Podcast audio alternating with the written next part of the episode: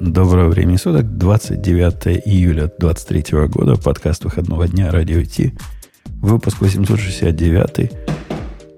А эта лампа упала. Вот это, если слышали, грохот. Круглая лампа не стоит на плоской поверхности, упала опять.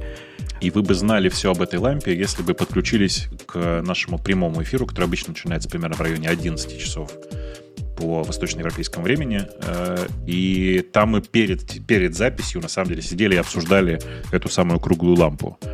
Э, поэтому, конечно, для нас это не неожиданность, а у вас пусть останется этот звук. Да, и я-то что хотел сказать? Я хотел сказать, что выпуск сегодня неожиданно не гиковский. Знаешь, Бобу, как я знаю, когда выпуск гиковский? Как? Зарплата. Когда, если зарплата пришла, одна из зарплат, то это значит гиковский выпуск должен быть. А, а, а нет, ну, ну, зарплата пришла почему-то. Я, я не знаю, почему она пришла. Ее понедельник. А выпуск не гиковский. Беда какая-то. Как, что случилось? Как тамушка сбилась, видимо, у, у тех, кто начал. А может, 31 числа какой-то праздник, о котором я не знаю. Из-за этого. Вроде праздника никакого нет. Непонятно. В общем, раньше, чем надо, пришла, сбила всю мушку, но мы попробуем как-нибудь выкрутиться. Ну что, начнем с главного. И, конечно, конечно, тут не хватает нам специалиста по маркетингу, потому что, по-моему, это... Я не знаю, как вам, Бобук, но мне переименовать Твиттер во что-то другое видится... В Х? Видится полнейшим Х. Ну, я, я, если честно, вот э, настолько перестал понимать происходящее, что даже начал в каком-то смысле уваж, уважать Маска. В смысле, вот, вот в этом конкретном смысле. Потому что, ну, настолько чувак неожиданные ходы предпринимает. Ну, смотри, он купил компанию, да, за бешеные миллиарды, у которой огромный раскрученный бренд. Но он решает, что бренд этот не нужен. Ну, потому что что это птица какая-то несерьезная. И теперь это все будет называться словом X словом «х». А твиты, знаешь, а... как будут называться? Как, как москали твиты называют теперь? Х, х, нет, как? Посты. У них же пост, понимаешь? Ну, ты знаешь, пост христианский. А ну, теперь пост, посты. Да. И это уже не, не додумки мои, это так ну, в новое андроидовское приложение, которое вышло с Х. Вот это называется посты. Короче, это какой-то закат Твиттера вручную. Это, это ведь удивительный факт. Мы столько лет, наверное, уже более десятилетия жили с твитами, с твиттерами, а теперь что? И главное, главный это вопрос, для чего? Слушай, ну для чего? Мне кажется, что э, э в принципе, вот давай я попробую побыть адвокатом дьявола. Обрати внимание, ведь если бы мы говорили не о состоявшейся компании, да, у которой там своя огромная аудитория, история, вот это вот все, а о стартапе, ну, в принципе, ну ничего такого он не делает. Ввел новую систему подписок, ну, нормально для стартапа решил срочно сребрендиться. Ну, нормально для стартапа. Сейчас вот еще видео выкатит. Э, он же обещает, что там будет много всего вокруг видео, чтобы конкурировать с Ютубом и остальными. И тоже будет нормально. Ну, даже не пиво, это просто человек просто придумал для себя какой-то новый набор функций и хочет попробовать его на аудитории. То есть с точки зрения стартапного э, бизнеса все совершенно адекватно.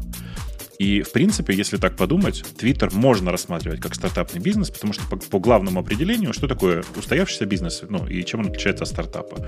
У стартапа еще нет устоявшейся бизнес-модели. А устоявшегося, устоявшегося бизнеса есть. Но у Твиттера, у Твиттера сейчас нет бизнес-модели. Понимаешь, в чем прикол? Они больше не прибыльная компания.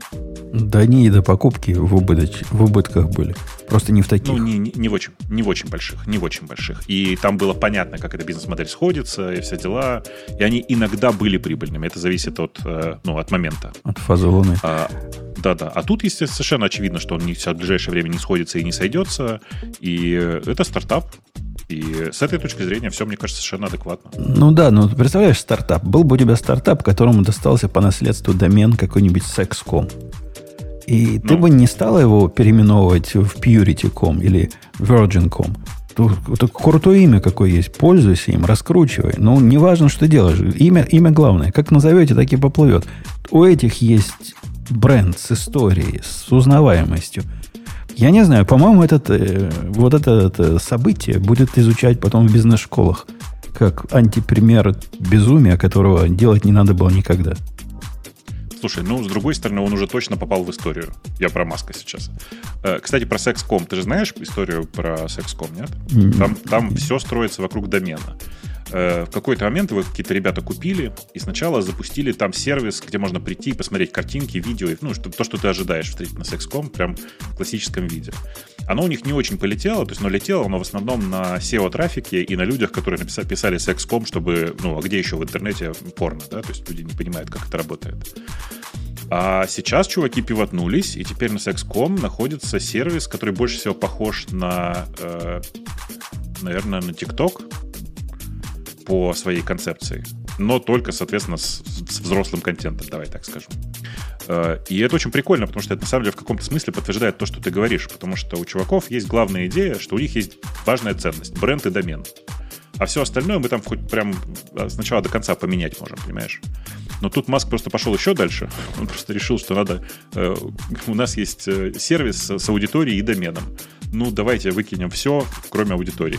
Аудитория сейчас тоже потихонечку, конечно, свалит. Но э, сам по себе факт, конечно, просто потрясающий. Было бы круто, если бы Sexcom купил какой-нибудь производитель, не знаю, механических клавиатур.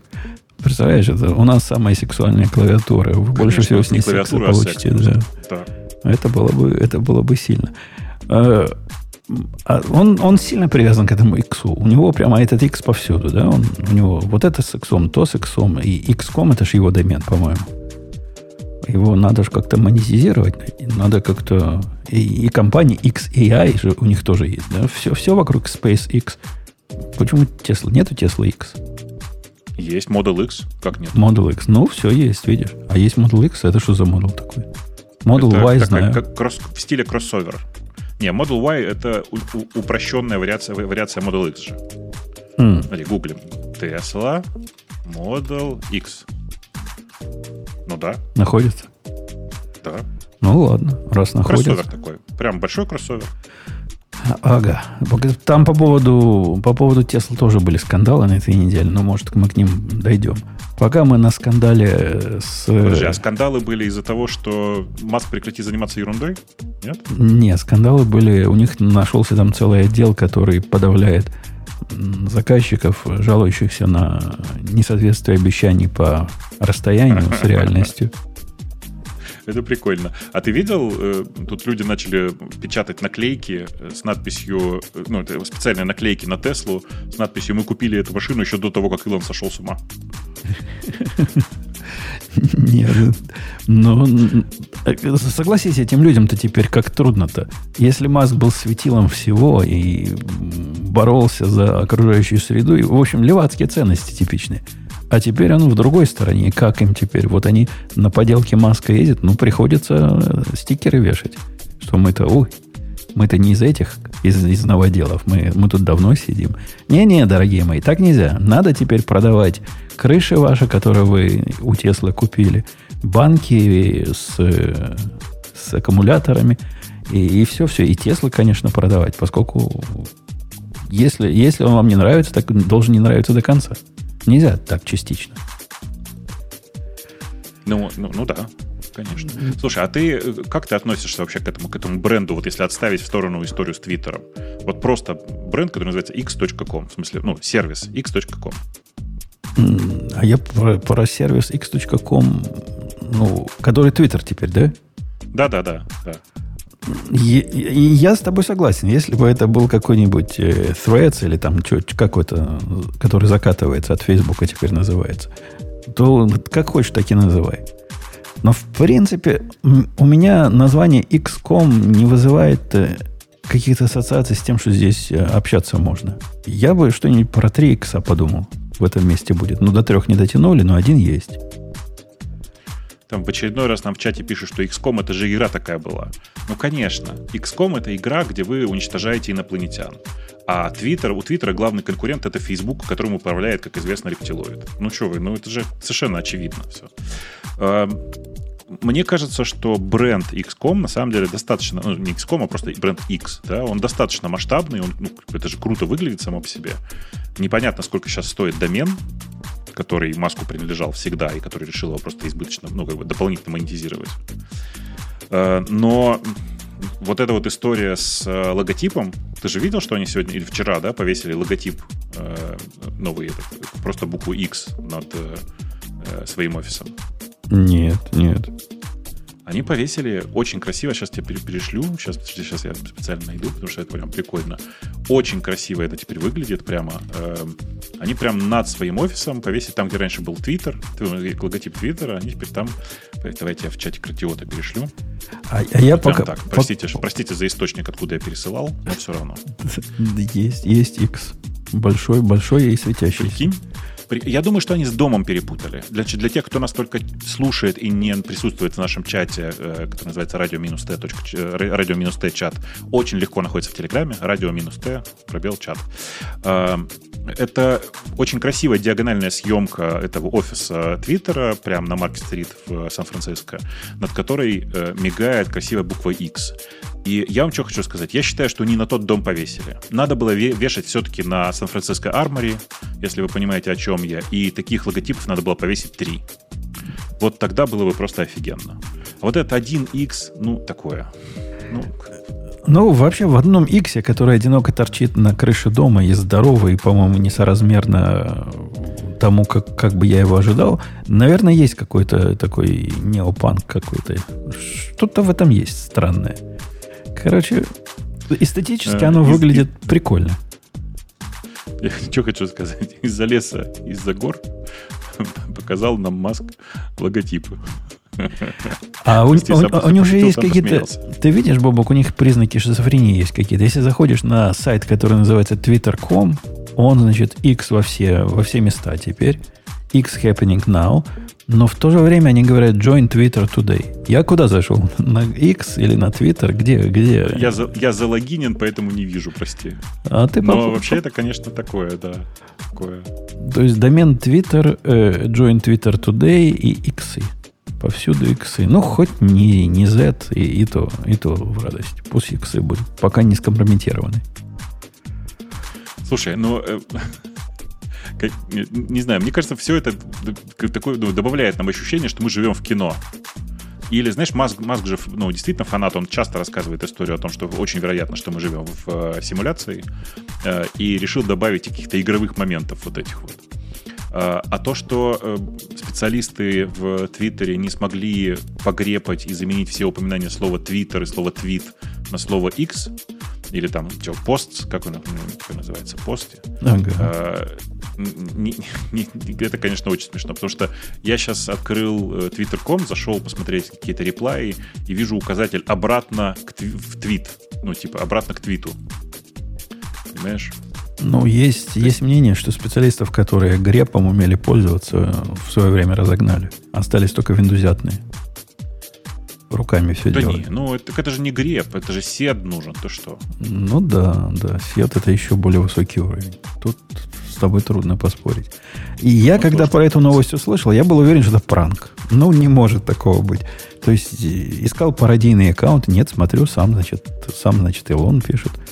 Думал, он так прикалывается. Я не мог до последнего поверить, что мы увидим это в реальной жизни. Но такие, такие он меня смог удивить. Да, да. Это редко про кого я могу сегодня сказать. Меня уже ничего не удивляет. А вот этот смог. Ну что ж, приятно. Приятное удивление. Давай, давай на следующую тему пойдем по поводу удивления, которое такую бурю эм, негатива вызвало. Я был поражен. Просто поражен. AI Assistant добавили в JetBrains ID. Ну, в, в каких-то в бетах пока, да? Не, не, стабильном релизе. уже стабильный релиз. Он вчера вышел или позавчера. Я упустил? Да, Ничего вышел вчера, вчера, позавчера. Да. Выглядит на практике это один в один, как э, чат, э, называется не чат, он называется Copilot X. Copilot, Copilot X чат. Copilot X чат, который ставится в VS Code. Это значит ответ к Copilot X чату. Работает, как сами они говорят, при помощи OpenAI. Сообщение странное. Какой там GPT-3 или GPT-3.5 или GPT-4, они толком не говорят, но была информация, что это и то, и другое. В какой-то ситуации они 3.5 используют, в какой-то ситуации 4. Для того, чтобы это поставить, вам необходимо руками установить плагин, так и называется AI Assistant. Он не bundled, он, его надо ставить потом залогиниться в свой JetBrains аккаунт, и после этого у вас появляется новая вот эта возможность. э, со слабой интеграцией, но интеграция хоть какая-то есть. То есть можно выбрать кусок кода, нажать э, правую кнопку или там Ctrl пробел, как там у вас настроено. И в AI-меню появятся разные варианты того, что он тебе предлагает. Предлагает он вам там немного, поначалу вот этих AI Action, New Chat Using Selection, ну, то есть если есть Selection, Explain Selected Code, Suggest Refactoring и Find Potential Problems. Нажимаешь, открывается чат типичный. Я не знаю, как, какой они там дают промпт, но, как мне показалось, не самый лучший. И вот такой, такой чат GPT у вас внутри ID. Ну, бесплатно, да? Пока, во всяком случае, пока бесплатно. AI Assistant у них в состоянии беты. Вот сам плагин в состоянии беты. Хотя теперь он работает со стабильными версиями. До, до позавчера необходимо было вот новый релиз кандидат ставить. А со вчера это часть того, что совместимо со всем. Слушай, а почему тогда скандал-то возник? Я просто, видишь, я, у меня две недели практически не было, я был весь в своих делах, и вообще, вообще пропустил этот запуск. Скандал по поводу того, что реакции такие в, в обсуждении всего этого. Это был последний, тот самый, значит, последняя соломинка. Я отказываюсь от своей подписки на Э, на JetBrains, потому что вместо того, чтобы заниматься правильными вещами, они глупости делают. Это как бы один подход. Не так ресурсы используют с точки зрения критик.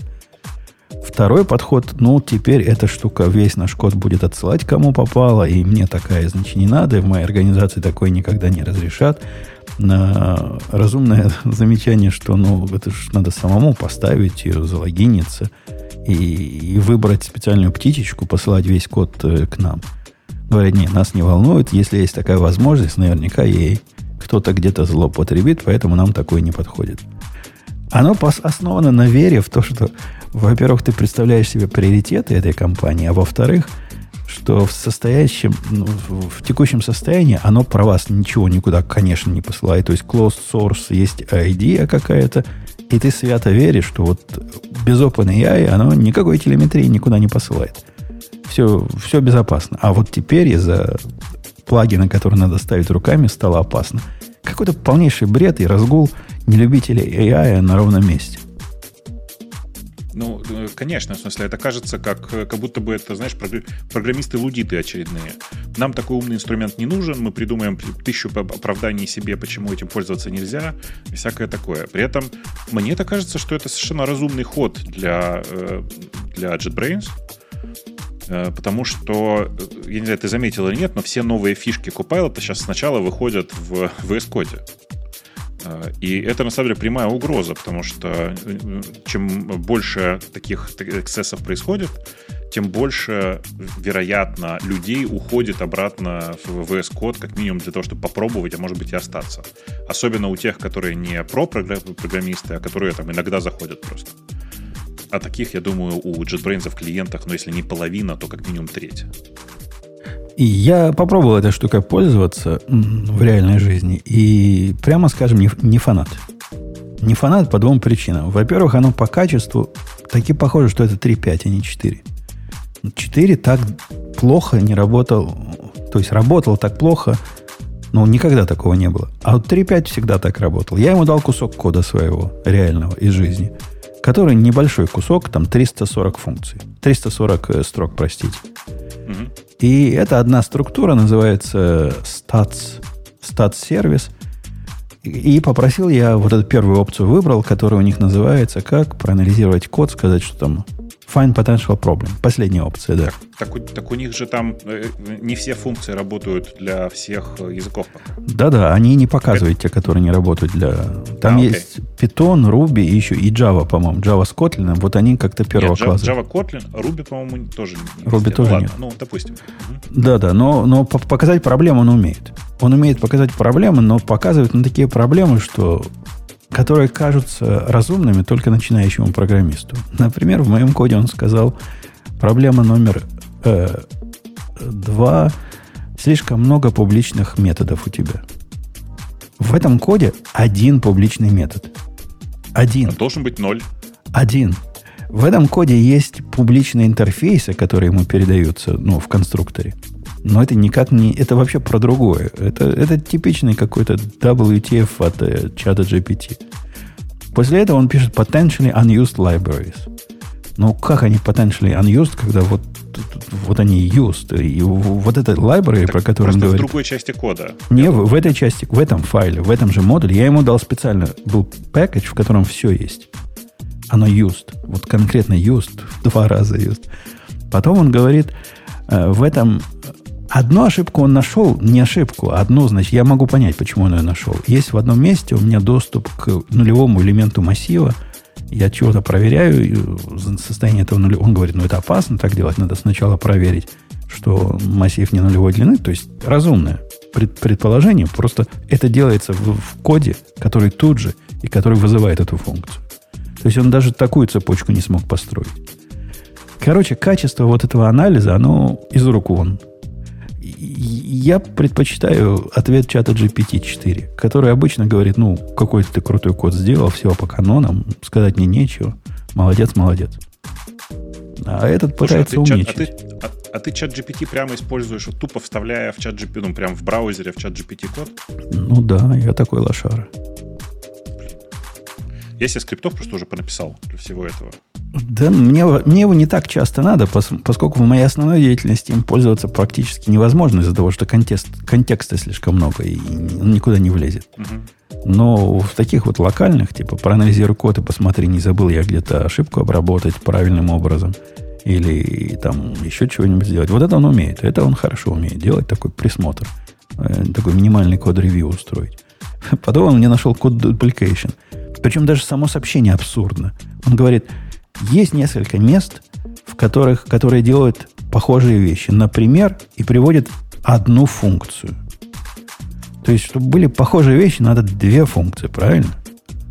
Которые ну, вот да. одна похожа на, на что она похожа. Я не могу понять из его описания, на что она похожа. Но он умно говорит, avoiding code duplication, значит, сделает ваш код лучше. Ну, короче, это, это просто бредогенератор от 3.5. Все как обычно. Ты прав, скорее всего, это просто 3.5 и все. Слушай, иногда 3.5 лучше, чем 4. У меня были несколько Бывает. таких вопросов, ну, которые прям вот вообще наоборот. Так что, не знаю, бредогенератор, мне кажется, встроен в обе версии. Смотри, там, там вот в чем прикол. Uh, у 3.5 больше галлюцинаций. Причем галлюцинации вот именно такого вида. Когда она не знает, к чему еще придраться mm. Типа, мы сейчас, там уже просто тебя не было, Женя рассказывал, что он э, подсовывает туда кусок кода и говорит, найди мне здесь проблемы через вот JetBrains mm. новый инструмент. И я говорю, mm-hmm. что он, скорее всего, ходит в 3.5, потому что он проблем не нашел, но так как задача проблему найти поставлена, вот он пытается найти эти проблемы, понимаешь? Интересно, слушай, у меня такое ощущение, что даже 3.5, вот в начале э, это было, конечно, ужасно. Там, что не спроси, э, ну, когда ты заведомо задаешь вопрос какой-то фактический, ты, в общем, знаешь, что она сейчас будет бредогенерацию включать. И мне кажется, что сейчас чаще она прямо говорит, что я вообще просто я, и ответ на ваш вопрос не знаю. Но видишь, тут интереснее, да, тут не совсем фактическая информация, да, найди мне проблемы в коде. Просто когда, ну, в общем, ответ такой, в общем, не, неизвестно, знает она его или нет, то есть, например, мне кажется, она точно знает, как текст улучшить. Вот это она по-любому знает. И всегда. И она, даже если там нечего улучшать, она прям так и говорит, например, рассказывает, вот этого слова тут классно заиспользовали. Ну, то есть она тебя еще и обучает. То есть не то, что она бред не генерирует, она не, не исправит твое предложение в худшую сторону. Она тебе еще расскажет, что очень классно в твоем предложении. И потом, если там проверить гуглом, действительно, ну, так люди говорят. Вот. А вот про, про найти проблемы в коде, да, тут сложнее, конечно. Она не знает ответ на вопрос и начинает генерировать, да. У меня, у меня весь этот э, AI Assistant, о котором мы говорим, вызвал разочарование, потому что мне это видится упущенной возможностью. То есть это же какое замечательное место, где можно было микс сделать технологии. Вы ведь не, не какой-нибудь VS код, который про код мало вообще что понимает, и относится к нему как нечто, что через language сервер проходит, приходит, и, и все. Они-то все про код знают, про мой и так. Они могут код анализировать с разных точек зрения, но смешайте это как-то, засуньте это, эту информацию в пром. Скажите, что вот мы уже проанализировали, нашли вот такое, вот такое-то, обработай это и расскажи человечьим языком плюс к, к своим основным э, OpenAI предположениям. Ничего подобного нет. Это чисто оторванный от ID, просто в интегрированный более-менее кусок, э, кусок чат GPT. По-моему, они на поспешили. Это надо, на это надо возмущаться. Что чуваки не сделали ничего. Вот смотри, например, что очевидно, например, можно было сделать. Они совершенно точно могли, э, прежде чем предлагать, всовывать это все в, в OpenAI, как минимум поэкстрактить название всех методов, которые у тебя используются за пределами того, того файла, который ты э, туда засовываешь. То есть просто сделать, ну, типа, знаешь, как...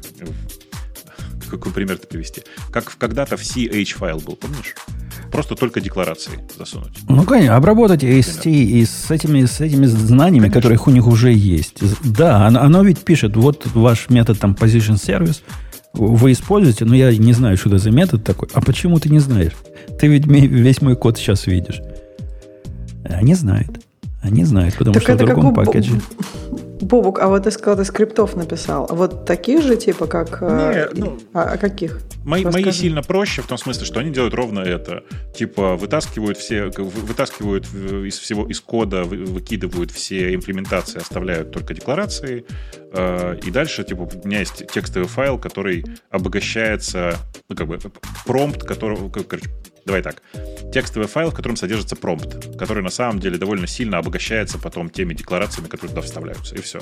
И так я получаю еще кусочек кода, э, причем у меня в э, промпте написано, что сделай мне, пожалуйста, сразу же div, ничего больше, кроме дифа не пиши, покажи мне, типа, там, только ответы, больше ничего, и всякое такое. Э, и вот, и, и как следствие, я просто получаю очень простой div-файл, который могу просто пооплавить сразу же и получить э, конкретный результат. Здесь же они тебе просто пишут, ну, такое. Подожди, подожди, вот у тебя этот промпт, так, э, э, который обогащен твоими функциями, а ты сам запрос задаешь, или у тебя этот промпт, ну, стандартный? У меня есть промпт, у меня есть промпт, э, э, туда же всунуты декларации, и есть текстовое поле для ввода, куда я пишу, э, напиши мне функцию, которая будет делать вот это и вот это, например. Или проанализируй функцию вот такую-то. Короче, ну, то есть, типа, я просто досовываю туда куски промпта. Подожди, ну ты, например, если там нет имплементации, то ты уже не можешь сказать, найди мне ошибки в этой функции, да? Она может не, найти ошибки просто, только не, в графе. Я просто копипащу в, тек, в, в текстовое поле, А-а-а. и все. Интересно. То есть, как бы, моя задача здесь упростить себе работу, и поэтому я себе скриптов написал. Но надо сказать, что я в последнее, там, последнюю неделю, вот полторы я ездил все время и думал, что я там буду этим пользоваться. Нифига, этим пользоваться невозможно сейчас. Я не знаю, что там у них происходит, но чат GPT прям, ну, ну в смысле, давай так, GPT-4 в последнее время чудит в отношении кода. Вот прям. Мне даже кажется, что вот у меня ощущение, что 4 чудит больше, чем 5 в отношении кода. Вот я когда задаю вопросы, э, а, у нет, меня... 3.5 чудит больше, чем 4? Да, нет, у меня 4 чудит больше, чем 3.5. А, То есть 3.5, да. я не знаю почему. То есть когда я задаю какие-то не такие нетривиальные вопросы, у меня э, как бы 4 может быть вот прям реально не, не прав, а 3-5 может чуть-чуть с галлюцинацией, но быть ближе.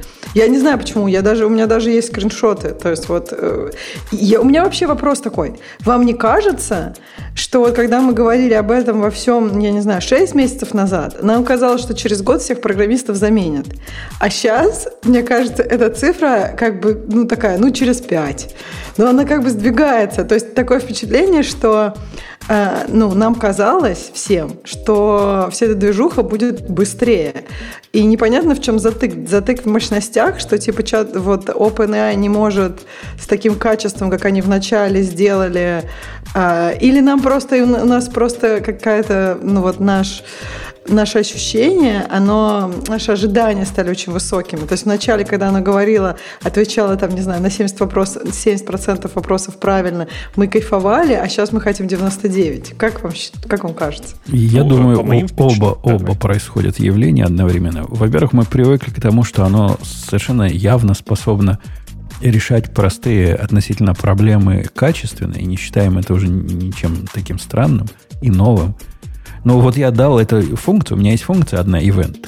Например, меня бы это раньше удивило. Если бы в первые дни чат GPT я бы такое сказал, у этой event-функции она довольно сложная.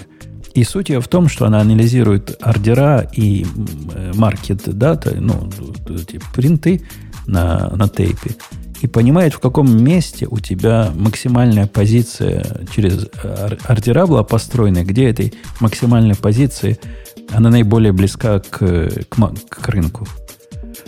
И вот это объяснить логику, которую я вам объяснил, глядя на код, прям непросто. То есть она находит максимум, там отходит назад, идет вперед, какие-то у него forgiveness есть. Эта штука, я сейчас ей сказал, объясни код. Она прямо конкретно сказала, что мы находим здесь э, какой-то local high, который, значит... И вот это все, что я вам объяснил, оно мне написало. И это ведь нам бы когда-то показалось прямо вау. Это реально... Вот этот кусок можно в документацию вставлять, как есть. Но сейчас это, ну, ну да, ну молодец, ну смог. Ну, ну мы от тебя ничего меньше не ожидали. У нас ожидания сильно завысились. Э, с одной стороны, дело в ожиданиях, да, а с другой стороны, явно что-то происходит с, э, с OpenAI, то ли они решили э, тратить меньше ресурсов в, на рантайме, то ли еще что, то ли, то ли знаешь, там, там же внутри чат GPT, судя по тому, что нам рассказали разные инсайдеры, там есть довольно сложный консенсус из разных моделей, которые договариваются друг с другом. И, судя по всему, решили просто ну, как бы схему этого консенсуса немножко поменять, и результат получился немножко хуже. Э, при этом задача-то была во многом чуть больше экономить, то есть там меньше тратить на рантайм. А, а получилось, ну вот получилось так. То есть э, действительно экономить стало меньше, но результат при этом стал сильно хуже. То есть ты просто на это смотришь и понимаешь, что с э, таким результатом я не готов сейчас пользоваться. Оно для кода не подходит. Для всего остального подходит. Оно по-прежнему отлично правит письма. Оно по-прежнему там очень неплохо находит мне ошибки в какие-то в, логические ошибки зачастую в том тексте, который я написал. Вот. А в коде прям проблема. Так подожди, Бобок, ну в мире больше, наверное, те, кто как бы именно пишут, то есть по идее люди, ну, мне кажется, очень большой маркет для того, что она сейчас делает хорошо. То есть все, что связано с э, улучшением того, что ты хочешь выразить, да, с улучшением написанного. Или да, там да, но, с изменением но... стиля, или с, изме... с у, у... был же большой маркет, правильно? Это всякие редактора, корректоры, то есть это все было. То есть, наверное, этот маркет сейчас переходит в чат GPT или нет? Ну, как есть много людей, которые в этом месте переходят, но нас-то это не волнует, потому что нас да. волнует другое. Э, у нас был чат GPT, который работал так, как нам надо, а сейчас он так не работает. И этот регресс на самом деле раздражает.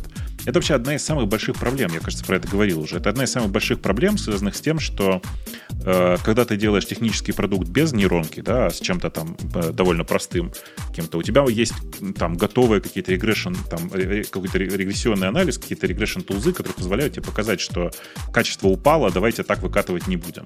А с нейронками, зараза, так не получается.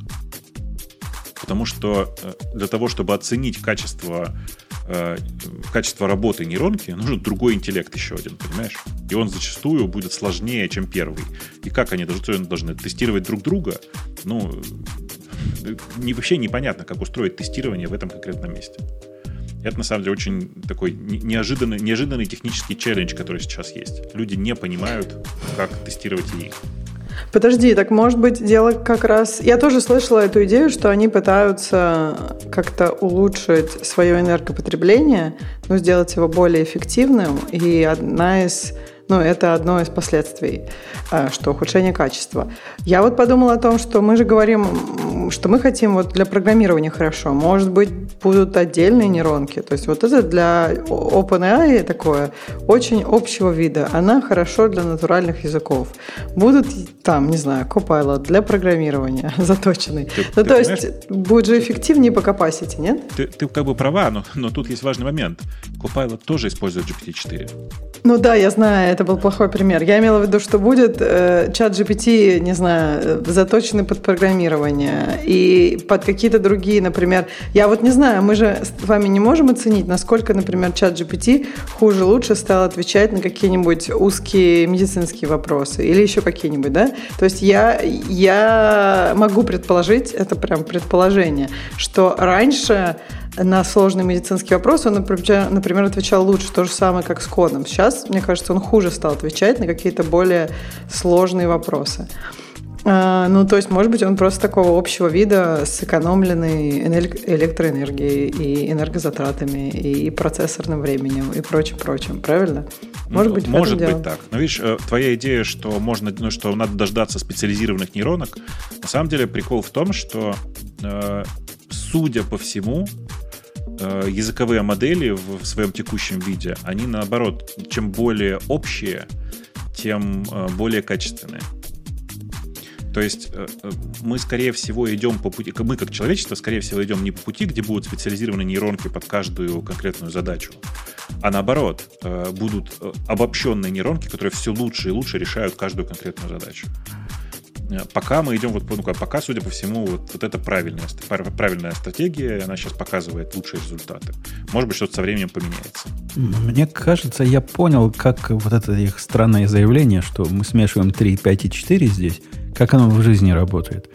Я дал кусок э, функции, самую большую, главную функцию дал, которая ивенты вот эти отсчитывает, и сказал рефактор. Ну, выбрал его. Предложи рефактор. У него стандартный пункт такой есть. Он покряхтел, покряхтел, и в виде рефактора все, что он мне предложил, у меня тут есть три э, локальных функции, ну, прямо внутри этой функции, три, три других дополнительных таких функций, чтобы аккуратненько было. Он взял эти три функции и сделал их внешними. И все, больше ничего не сделал. То есть весь рефакторинг. Это типичная, типичная 3.5 реакция. Когда я ему сказал, чувак, ну это позор какой-то, сделай хороший рефакторинг, вот тут включилось что-то умное. По моему ощущению, когда тебе не нравится результат, он, он значит, переключается на дорогую модель. Слушай, а как это работает? Ты ему, ты ему даешь свой платный аккаунт 4 или как? Нет. ничего не даешь. Пока это бета, пока это полностью бесплатно. И они говорят, там был вопрос, почему я не могу свои API-ки туда засунуть. Говорят, такого никогда не будет. Мы, значит, во-первых, мы не гарантируем, что это OpenAI. Сегодня OpenAI, завтра что-то другое может быть. И вообще, это наши, наша внутренняя кухня. Никаких своих ключей ты не. Все это бесплатно. Пока это полностью бесплатно все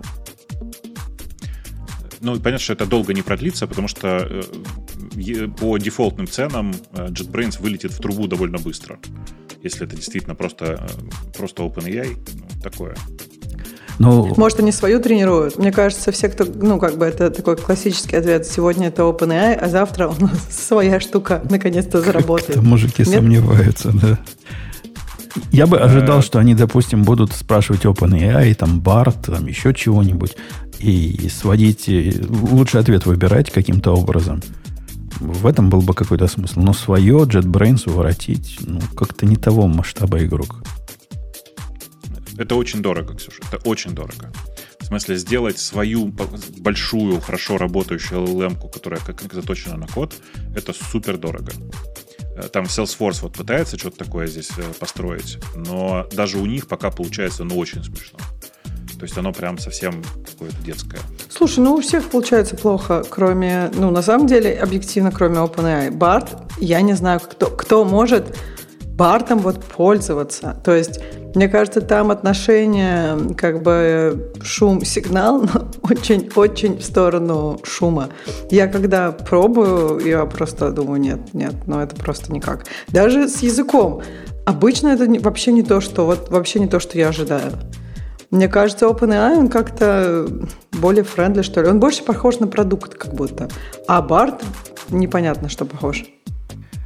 Кстати, а, вот в, в этой приблуде, о которой мы рассказываем от JetBrains, еще один есть упущенная возможность.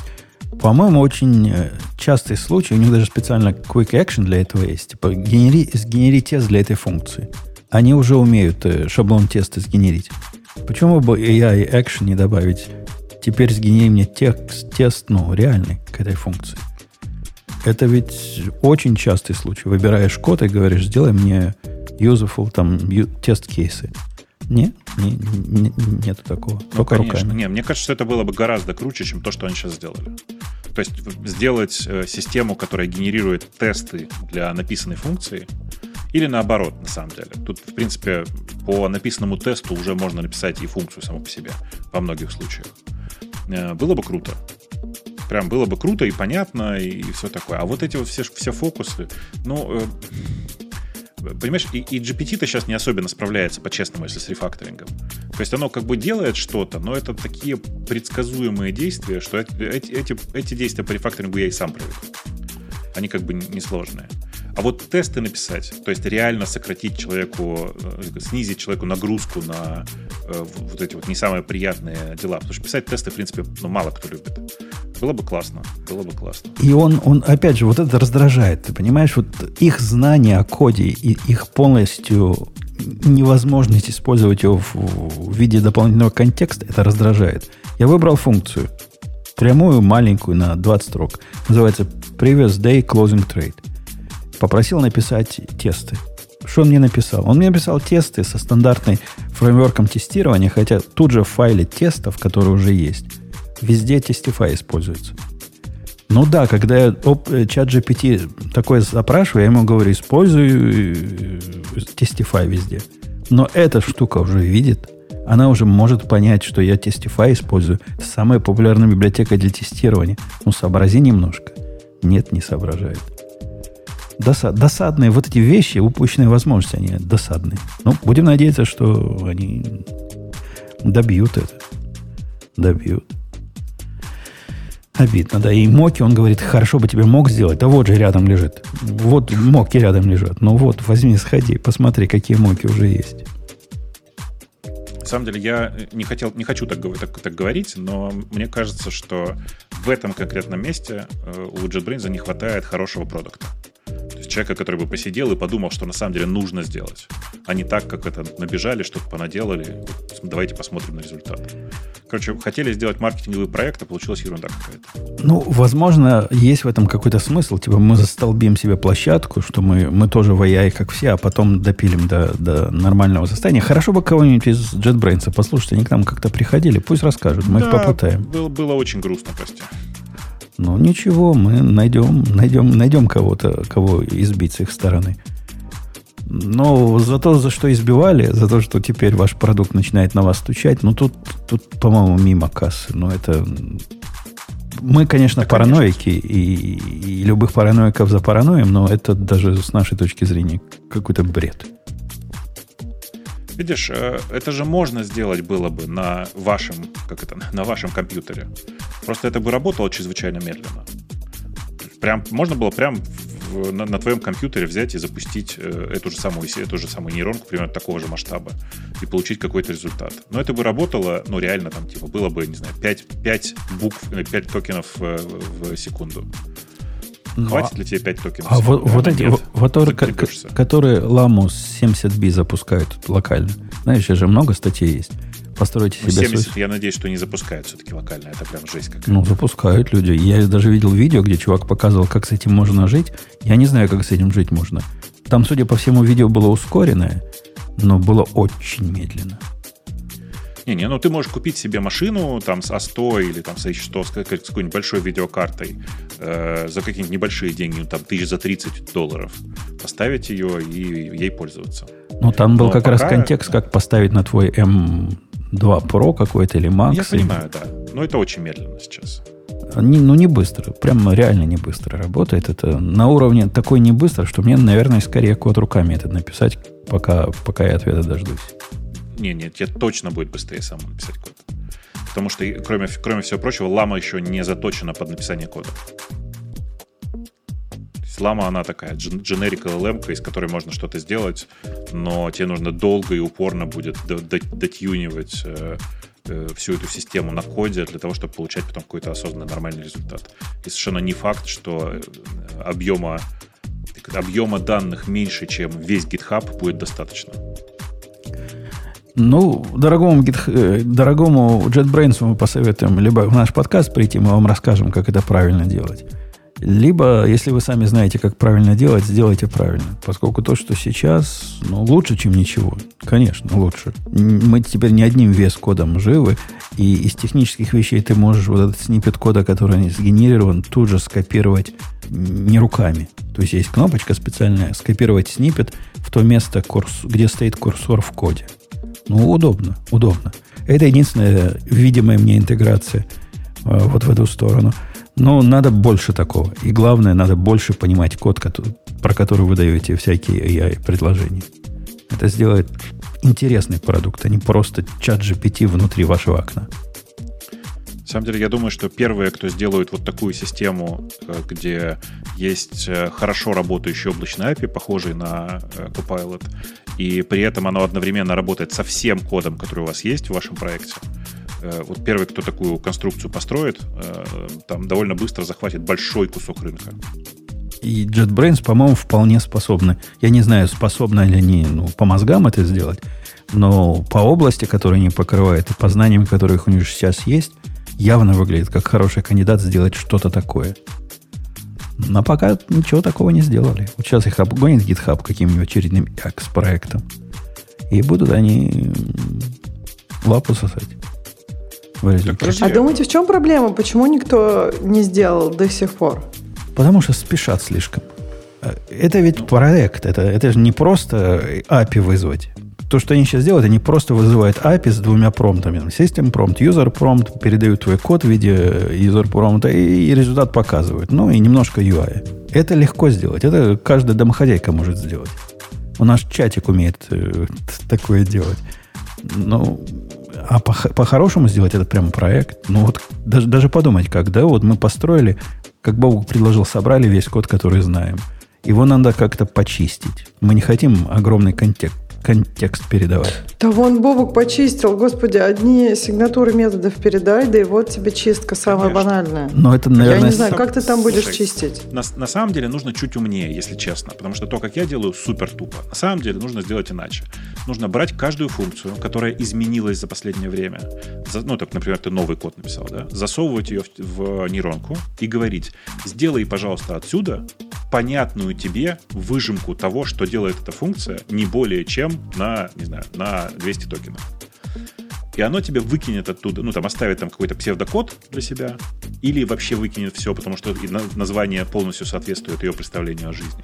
И все. И то есть, типа, даже, даже здесь все это нужно автоматизировать нейронкой. Не выкидывать вручную, как это я делаю. Знаешь, там, типа, прости за подробности, регексами выкидывая, выкусывая все, кроме названия, названия функций и там параметров.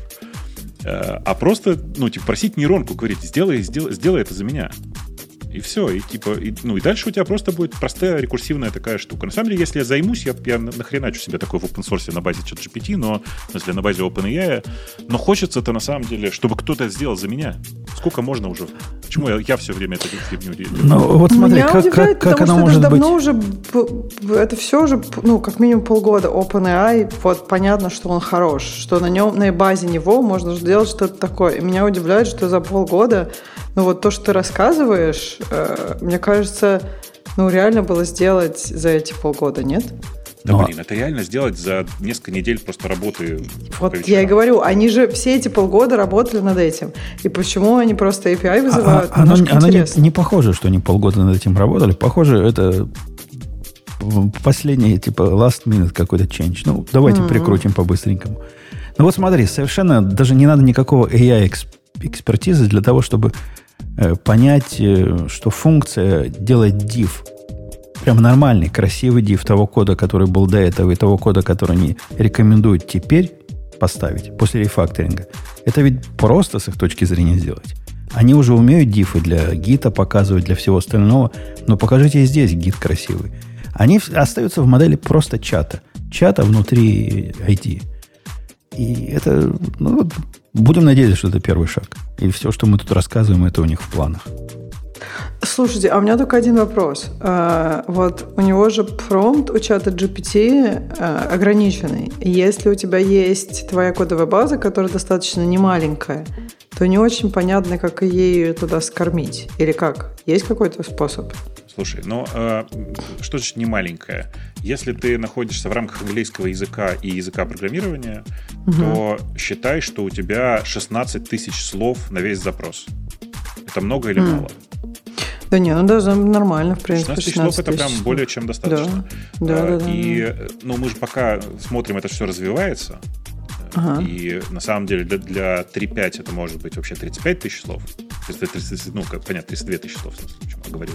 Слушай, у меня такое ощущение, что чем больше ты запрос даешь чату GPT, чем хуже, ну, то есть, если мы говорим сейчас не про программирование, а давайте про обычный натуральный текст. Когда я ему даю огромную, ну, огромное, это сейчас не очень, ну, то есть, допустим, страница текста, и ему надо эту страницу текста улучшить.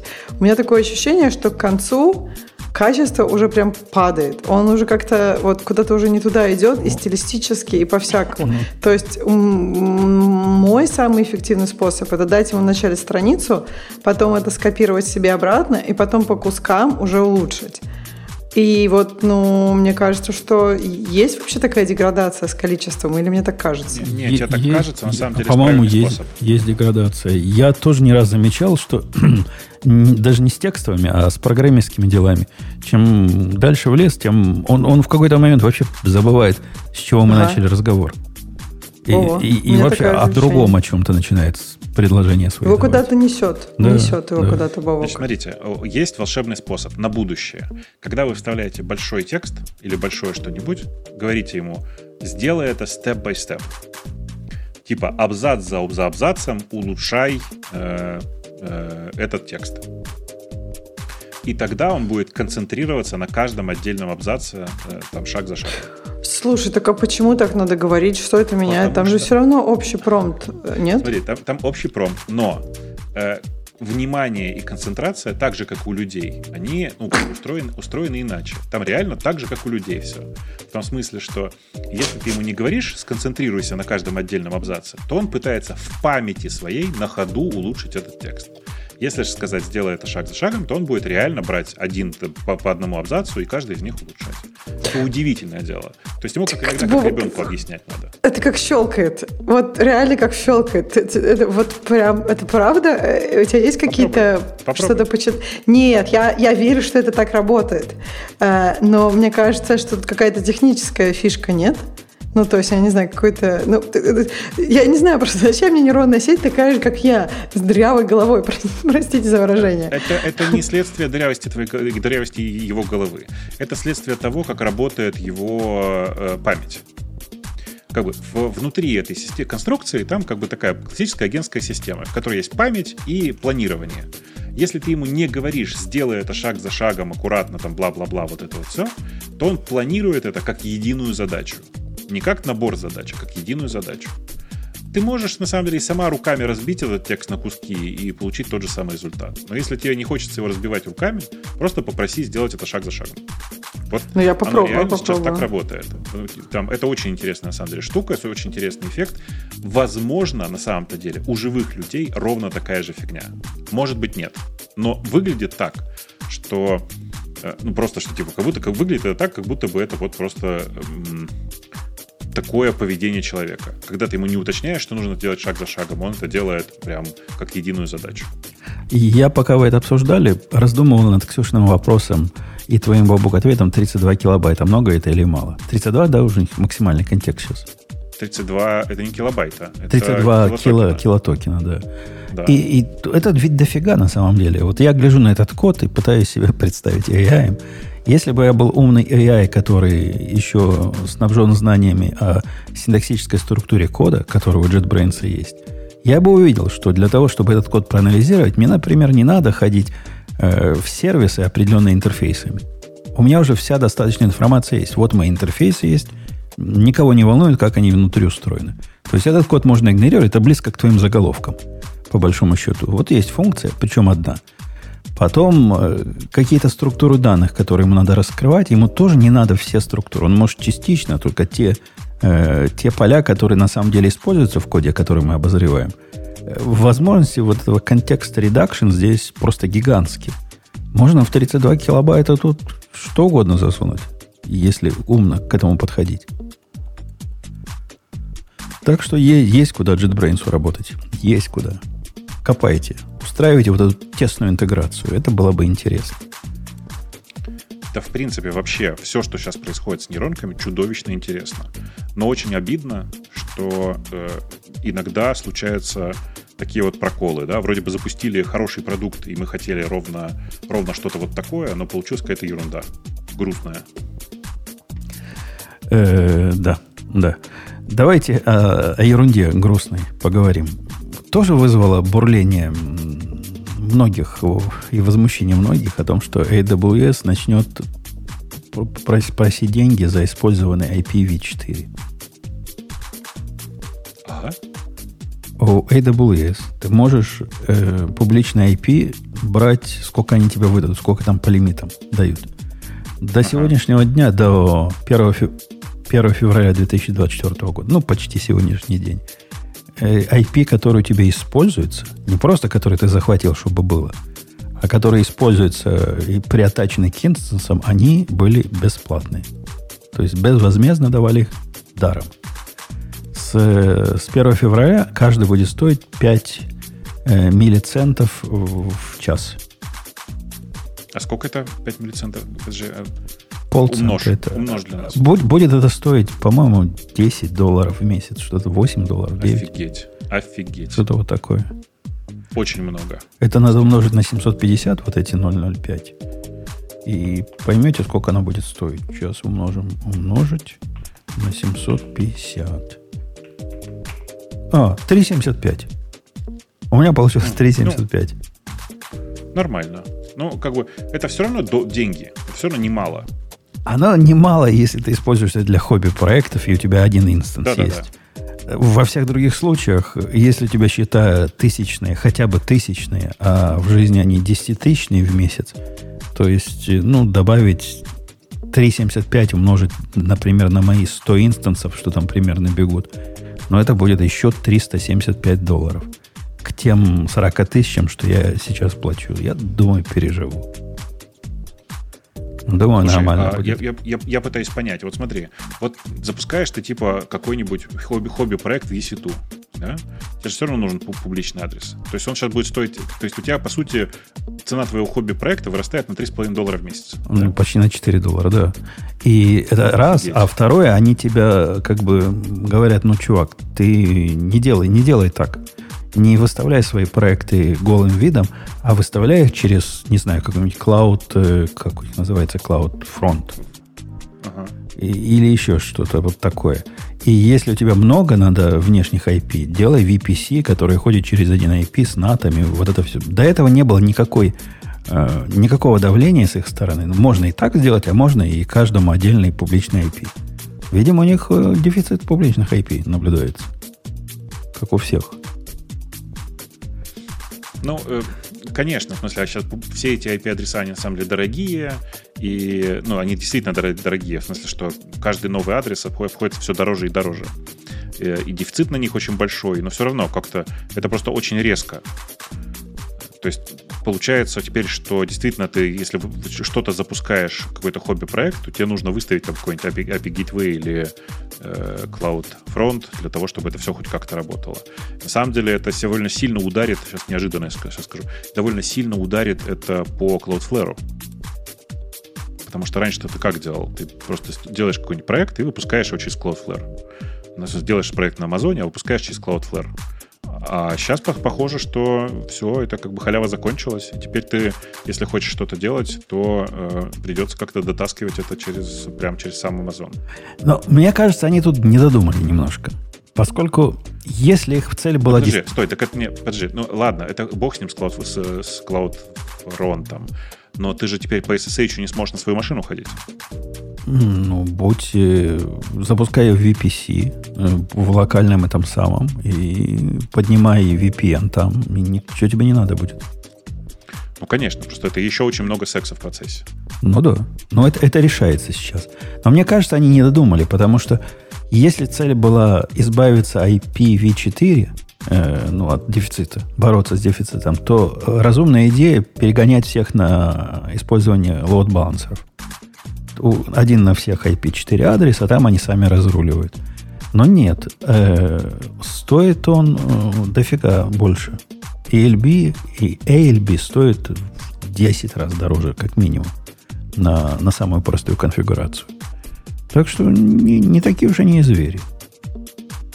Не знаю, не, мне, мне кажется, что это зверство, потому что реально теперь э, вот то, что меня сейчас сильно подрубило, бог с ним с э, публичным доступом по HTTP, да, но то, что я теперь не могу просто так по SSH заходить, это прям возня. Это прям лишняя, лишняя возня, особенно когда у тебя простенький хобби-проект, и ты хочешь быстренько что-то развернуть.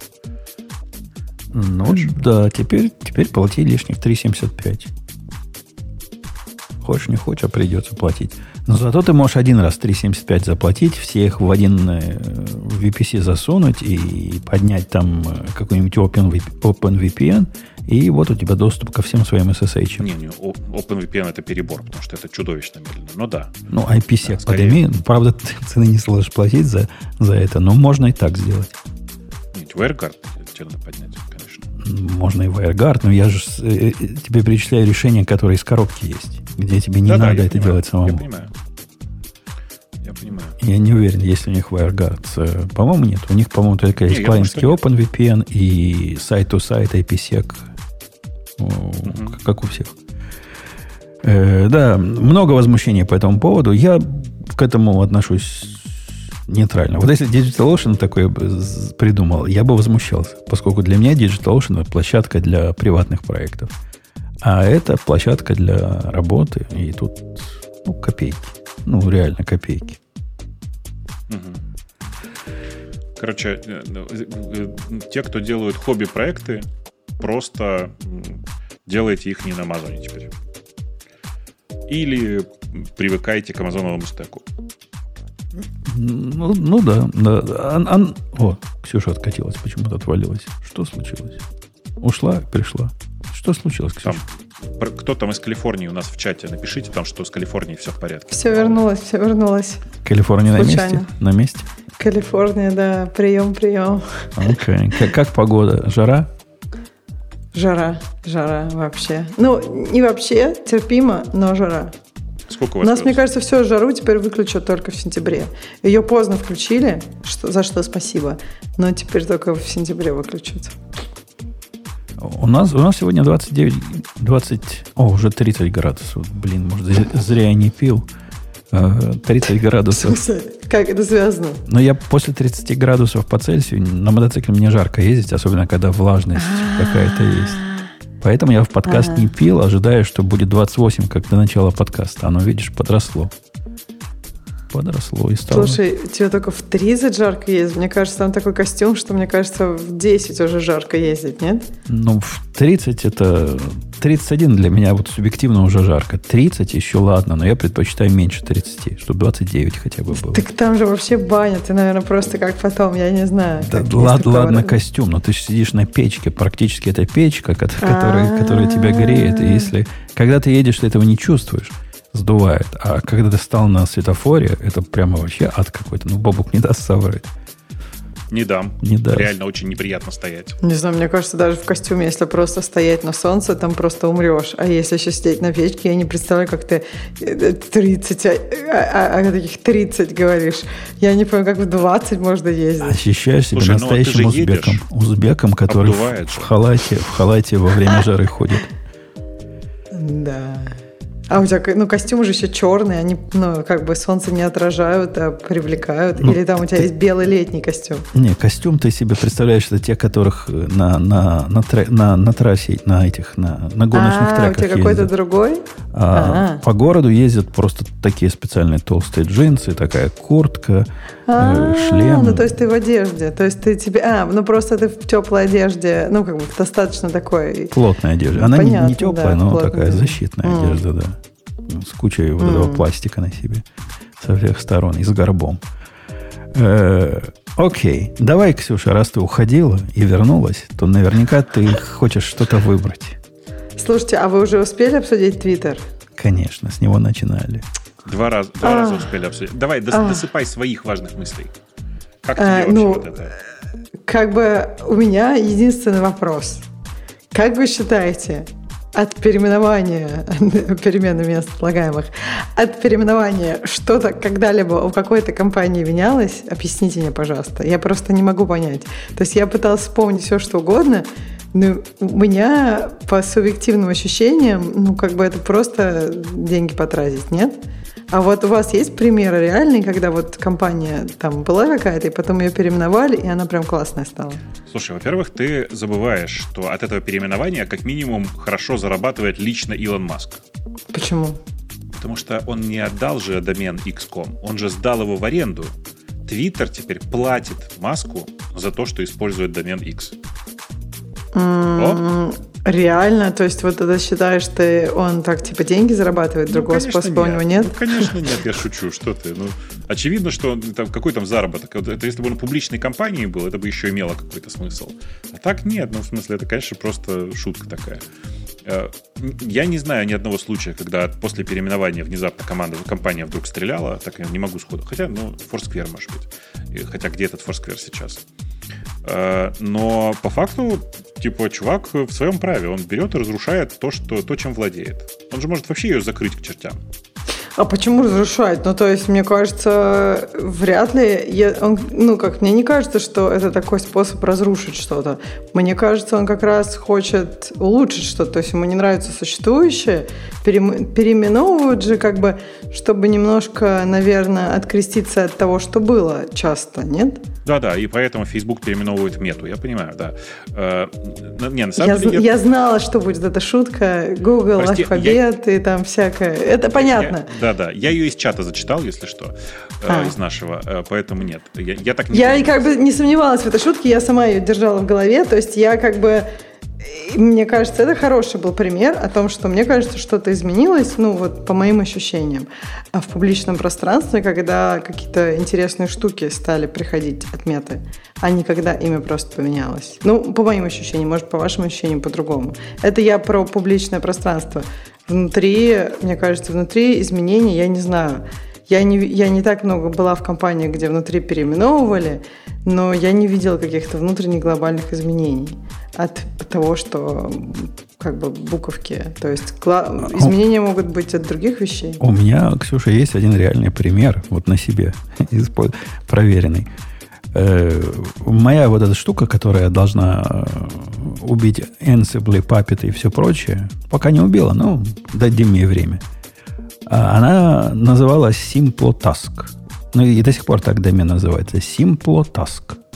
Поскольку я же я ищу когда домены, ну, чтобы как-то про это было немножко, и чтобы домен был свободен, ну, попробуй еще что-нибудь найти разумное. И чтобы без черточек и без точек внутри. А продукт я в результате начал называть Spot. Поскольку в Simplotask, если посмотреть, там есть прямо Spot слово написано. И Spot гораздо лучше подходит ко всему ну, красивше, и иконку можно рисовать, и все прочее. Что такое Simple Task? И вот пока она называлась репозиторий Simple Task, ни одного пиара, ни одного ишу. Одно было ишу. Ишу было такое, давай переименуем в спот. После того, как переименовал в спот репозиторий, покатило. Пошла, пошла известность, пошла волна. Пошли, даже звездочки пошли. Так что зависит много от имени. Зря вы так на имя смотрите. Еще в домен бы мне spot.com у кого-нибудь утянуть, но цены не сложишь наверняка выкупить. Буков мало слишком. Обидно. Обидно. Может, мне, может кто-то из наших слушателей им владеет, пусть мне подарит. Я буду благодарен. Сильно сомневаюсь, но ты попробуй, да. Ну, я сейчас веду спотком. Что там на спотком у нас? У какой-то plan trips with friends. А, ну, у них в этом смысле спот. Понятно. Споты, где встречаться. Не, вряд ли эти продадут. Что-то они такие. Хотя сайт такой левый на вид. Э, может, может предложить им 100 долларов за их бизнес. Или даже 200. Посмотрим. Э, так вот, Ксюша, я напоминаю, ты собиралась выбрать тему, а пошла обратно на Твиттер зачем-то вот эти отмазки лепить. Да, давай, давай, выбирай. Выбирай. Но осторожно и можешь отмьютить себя. Не отмьютить, а размьютить. А, она говорит, отойти на минутку надо. А, ладно, Бобук, да, давай вместо Ксюши я выберу. Тебе это понравится. Давай. Думаешь? Я думаю, понравится. Я думаю, мне понравится. Виртуальные смартфоны. Что вы думаете, сударь, о виртуальных смартфонах? Думали ли вы до этого момента о них вообще хоть что-нибудь? Слушай, я никогда не думал о виртуальных смартфонах, но э, это они же для чего? Они для, для тестирования или это настоящий? Это, это бизнес. Это у тебя есть это bring your own device на работу и сделай из него свой собственный, как бы, ну, виртуалку, грубо говоря, облачную запусти, которая будет внутри как будто бы полный смартфон. Это не просто фейк э, номер. Это полностью оболочка там откроется, в которой все установленные программы, все на свете. Внутри одного смартфона будет жить другой смартфон для рабочих целей. А можно будет внутри iPhone Android запустить? По-моему, да. Они виртуалку запускают не у себя, это облачная виртуалка. А тебе типа экранчики туда-сюда гоняют. Я, я, я понимаю, понимаю, я про это и говорю. Я поэтому тебе и говорю. То есть, типа, у тебя есть внутри твоего э, телефона, внутри твоего айфона э, кнопочка «Запустить мой рабочий телефон». Да, да. Так ведь? Да. Ну, выглядит офигенно. Почему бы нет? Из, из таких неочевидных трюков они тебе дают э, как бы такой как приватный, ну, другой телефонный номер. Они это умеют делать. Ну, как все вот эти Voice over IP умеют это делать. Google Voice умеет это делать. И ты полностью живешь, как будто бы у тебя два телефона. Не надо, как дурак, два телефона носить, как телефонная станция ходить. А вот один с виртуалкой. Меня только интересует, Ксюша придет расскажет. А как вот эта виртуальная машина вообще будет работать в неактивном режиме, вот в случае айфона? Она ведь, ну как, так, как она сообщение она... получать будет? А я думаю, что нотификации просто пробрасываться будут. Почему нет? То есть, то есть виртуалка работает, ты хочешь сказать, всегда на их облачной стороне. Независимо да? от того, видишь ты ее или нет. И она да? с тобой коммуницирует. Ну, ну, это разумно, кстати, да. Ну, разумно. Почему разумно, нет? Согласен. Согласен. Сами они показывают это как такое развитие идеи перенести свой собственный телефон на работу и пересечение ее с э, чудовищными там требованиями по безопасности, которые трудно выполнить со своего телефона. А тут, ну, представь, есть специальный образ рабочий, через который только им можно будет э, ходить в рабочие ресурсы, в рабочий Slack. Что-то в этой идее есть. Да, да, не, она звучит совершенно разумно, на мой, на мой взгляд. И пока, такого я пока не видел раньше.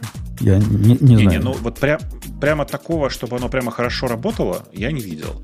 Я видел э, разные попытки запустить подобным же образом виртуально, ну, типа отобразить экран твоего телефона, твоего андроида, например, на твоем айфоне. Но это реальный физический девайс, который у тебя где-то лежит, и там программа запущена. И с этой точки зрения все неплохо, меня смущает только цена.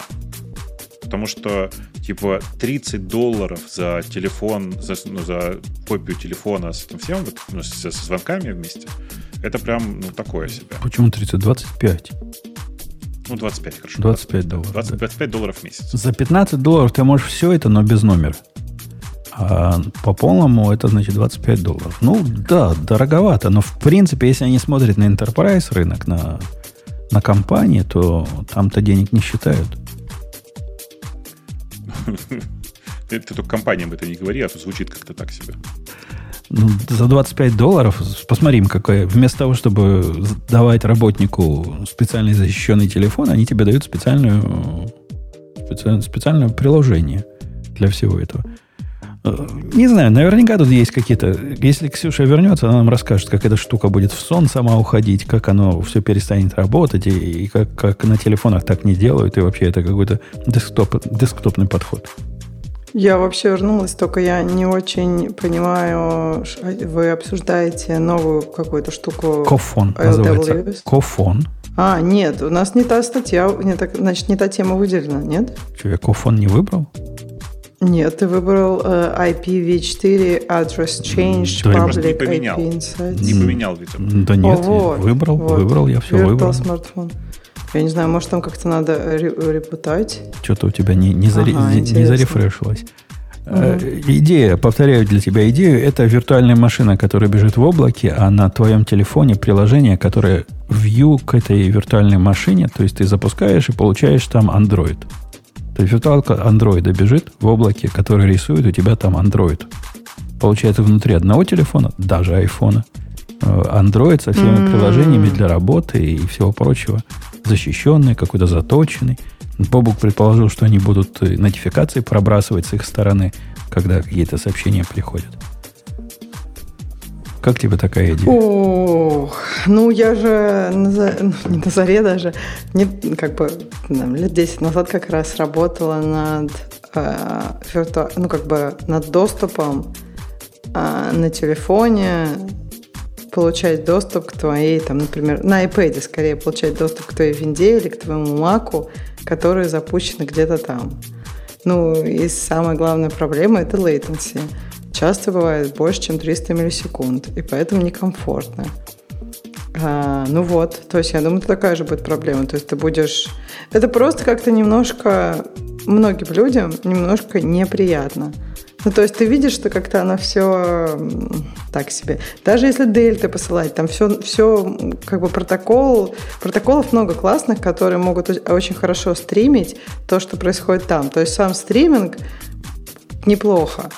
А вот интерактивность, вот это взаимодействие, там скроллинг, к которой мы привыкли, оно, оно, конечно, не так, как хочется. И не так, как даже, я не знаю, мы там, знаете, когда приложения не нативные, а, например, какие-нибудь там, не знаю, на каких-нибудь э, ненативных технологиях сделаны, там тот же гугловый Flutter или еще что-то, оно же чувствуется, да? А тут прям сильно будет чувствоваться. То есть тут вот не вот так, а типа, не знаю, во много раз больше. Ну да, скроллиться будет медленно, наверняка. Как-то не так, дергаться да даже будет. Не медленно, да, дергаться будет, джиггери, вот так вот оно все будет такое. Как бы, э, если там, допустим, тебе зайти в этом андроиде в e-mail и ответить e-mail, то, наверное, ок. А если тебе там даже вот какой-то там, не знаю, мессенджер какой-то, где там будет интерактивно, где там надо поскролить, увидеть сообщение вверху, потому что написать, ну, это, конечно, будет уже, уже сложнее. А в чем, а в чем как бы цимис этого? То есть, типа, то, что он за, запущен в облаке? Ну, в том, что у тебя есть, например, работа, на которой разрешают приносить свои телефоны. Но mm-hmm. работа не хочет, чтобы ты со своего телефона в их рабочий слаг ходила. Логично, да.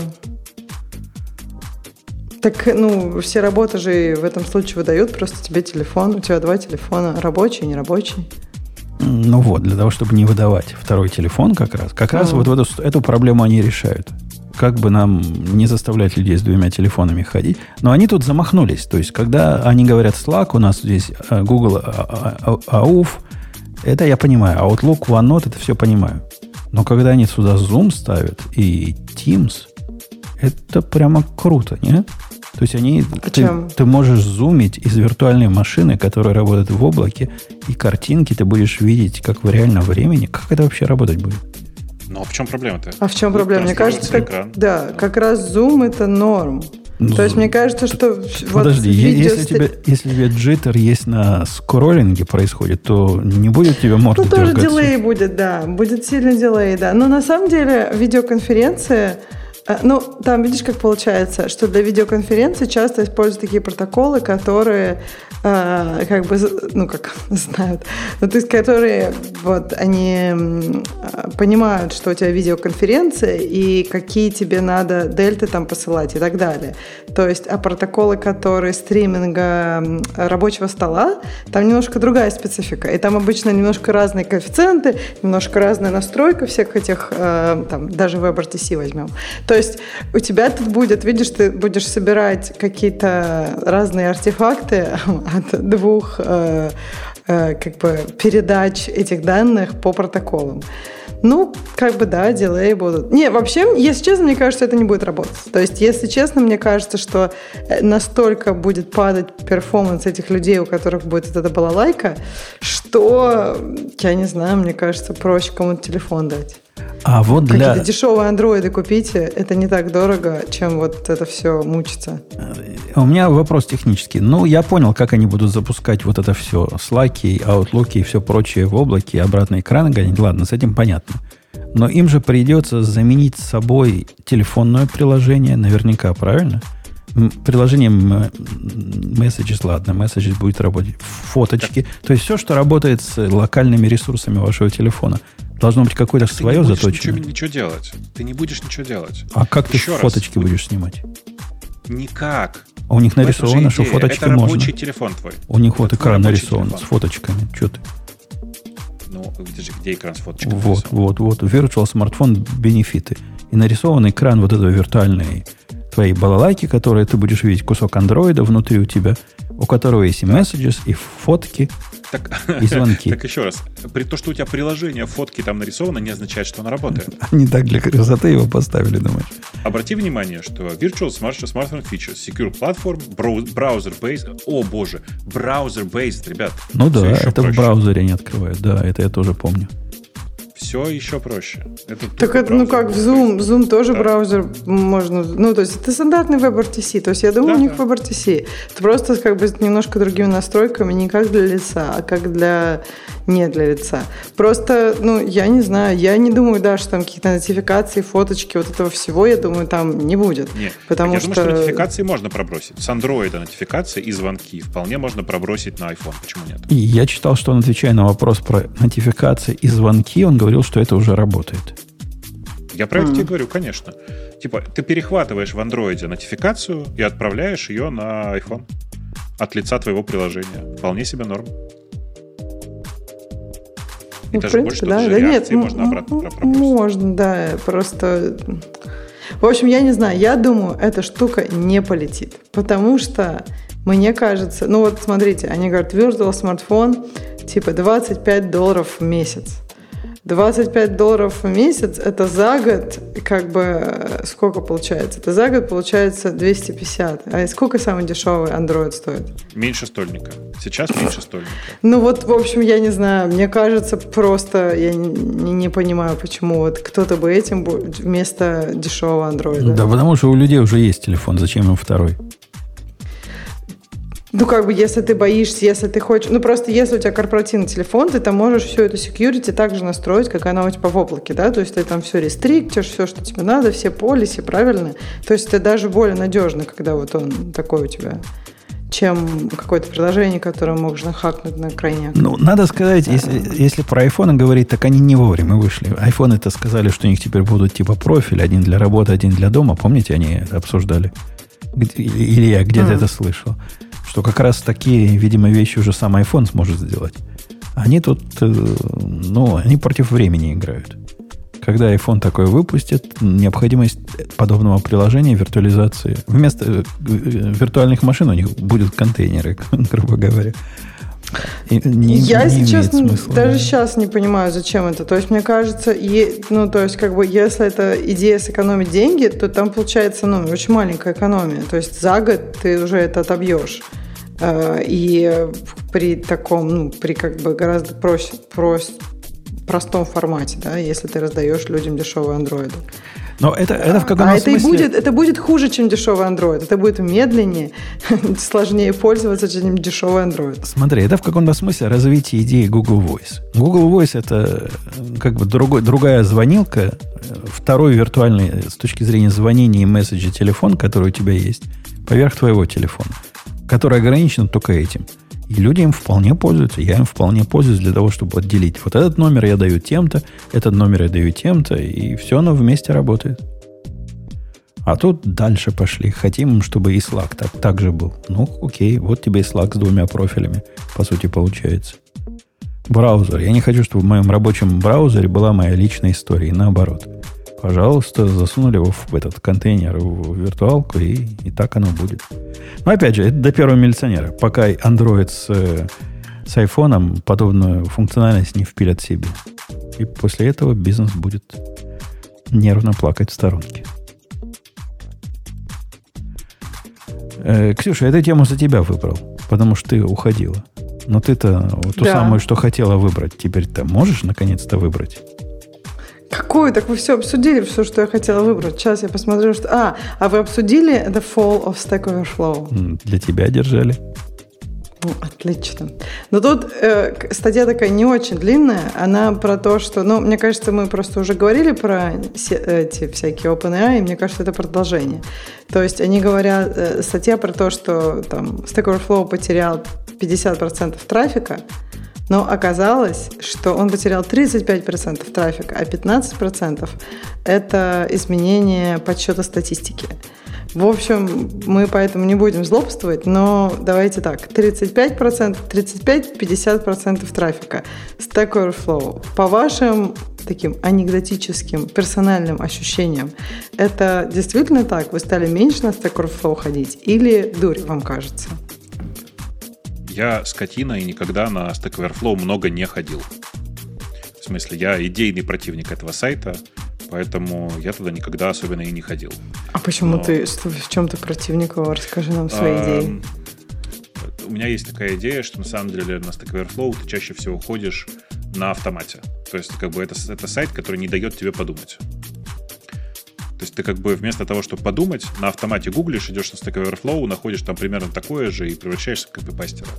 Поэтому я идейный противник этого сайта. Вот у меня такая история. Так подожди, там же ты доходишь, когда пишешь на чем-то, на чем как бы ты не так часто пишешь. Сейчас я, конечно, чат GPT это спрашиваю, но вот ну, невозможно запомнить какие-то команды или еще что-то. Вот ты когда там на свифте вот писал. Я, но вот неужели я... не проще туда сходить? Нет, у меня есть Dash, куда, где я открываю документацию и туда хожу. Я вообще, я, я же много лет это делаю. Я же принципиально стараюсь всю документацию выкачать в офлайн и смотреть ее именно как документацию. Э, просто потому что, типа, у меня так лучше оседает потом в голове. Я просто давно знаю, что если я буду ходить на Stack Overflow, у меня в голове ничего не останется. Так а зачем тебе вот это все? В следующий раз тоже. Ну, зачем тебе запомнить какие-то специфици... специфичные потому команды? Что, потому что он счастливчик, понимаешь? Потому что он на Enterprise Java долго не писал. Если бы он писал на да. Enterprise Java, большая. он бы по-другому с нами разговаривал. Там хочешь не хочешь, а узнать, как в Spring очередную магию сделать, но это либо любимую тобой документацию, Вову, копать до состояния, когда ты заходишь в абстрактные классы, фабрики и все прочее, чтобы понять, как оно на самом деле, либо сходить на Stack Overflow, где таких ты вопросов прав, миллион. Ты прав, я везучий. Подожди, ну а почему тогда сейчас на чат GPT ходишь, и ты, или, и ты там не задаешь такие вопросы? Не, То есть я там не задаю вопросы, я там, я, я там предлагаю генерировать код. Это друг, другая история. Вот. Э, то есть, типа, это, это мои, мои попытки заставить машину генерировать код вместо меня. Но в целом, конечно, это примерно, примерно одна фигня, и если бы я ее использовал строго для того, чтобы э, как сформулировать-то, для того, чтобы просто из своей собственной лени ничего не запоминать, а по-быстрому что-нибудь сделать, то это было бы ровно такая же фигня, и, конечно, можно меня было бы порицать. Подожди, а я, знаешь, что не понимаю? Ты говоришь, вот ты стать копипастером, как будто это прям последнее дело, а потом ты говоришь, я заставляю машину генерировать код. Понимаешь? То есть, ген... подожди, да, я скажу, генерировать код это почетно, а копипастер это просто последний человек на планете. Я не понимаю, Видишь, в чем э, разница. Я же на самом деле не пользуюсь этой генерацией кода сейчас пока. Я сейчас довольно много всего вокруг этого делаю, просто потому что мне интересно посмотреть, к чему это все приведет. Э, когда я превращусь в человека, который тупо задает все запросы в машину, ну, либо я буду считать, что я совершенно гениально задаю, там, правильно формулирую и правильно задаю вопросы в систему, которую сам же и написал, э, либо да, либо это будет проблема. У меня, видишь, разница между тобой и мной в том, что я сейчас там пишу, наверное, я не знаю, там час в день. И если я буду реально вот ходить в Stack Overflow, то у меня в голове ничего не останется. У меня просто, к сожалению, сейчас не очень много времени на программирование. И поэтому я заставляю себя на самом деле ходить в документацию, потому что это заставляет меня, ну, короче, это гораздо лучше оседает в моей голове потом. Так нет, я как раз тоже, если честно, к моему ужасному сожалению, не прямо у меня сейчас много времени писать код. А, но как раз, когда у меня есть немножко времени, я хочу make things done. И иногда мне надо что-то там, не знаю, по Меркурила, какую-нибудь дурацкую команду вспомнить. Я, у меня они вообще в голове не задерживаются. И мне хочется, не хочется разбираться с этим дурацким репозиторием, потому что мне хочется чуть кода пописать в мой, в мой блин, час. И поэтому я не понимаю, как ты в этот час, ты уже в этот час будешь просто, не знаю, вот я бы просто читала полчаса документацию по Меркурилу и ничего бы не написала. И не грустно? У нас с тобой таргеты разные. У тебя задача быстренько получить эндорфинчика от того, что ты забацала нужную тебе задачу, а я эндорфинчик получаю от того, что я э, что-то новое запомнил, и оно осело в моей голове. А ты уверен, что там эндорфин, а не дофамин? Не, не уверен. Ну ладно. Хорошо, это я просто, неважно. У, у вас просто, Ксюша, разные совершенно области. Ты промышленным программированием в каком-то смысле занимаешься, а он для фана. Это прямо, да, да. большая разница. Я согласен. Все так, я никуда, никуда, никуда тут не спешу. У меня нет задачи быстренько сфигачить задачу. А что касается этой статьи, мне видится падение. Я бы не удивился, если 50% падение было, честно говоря.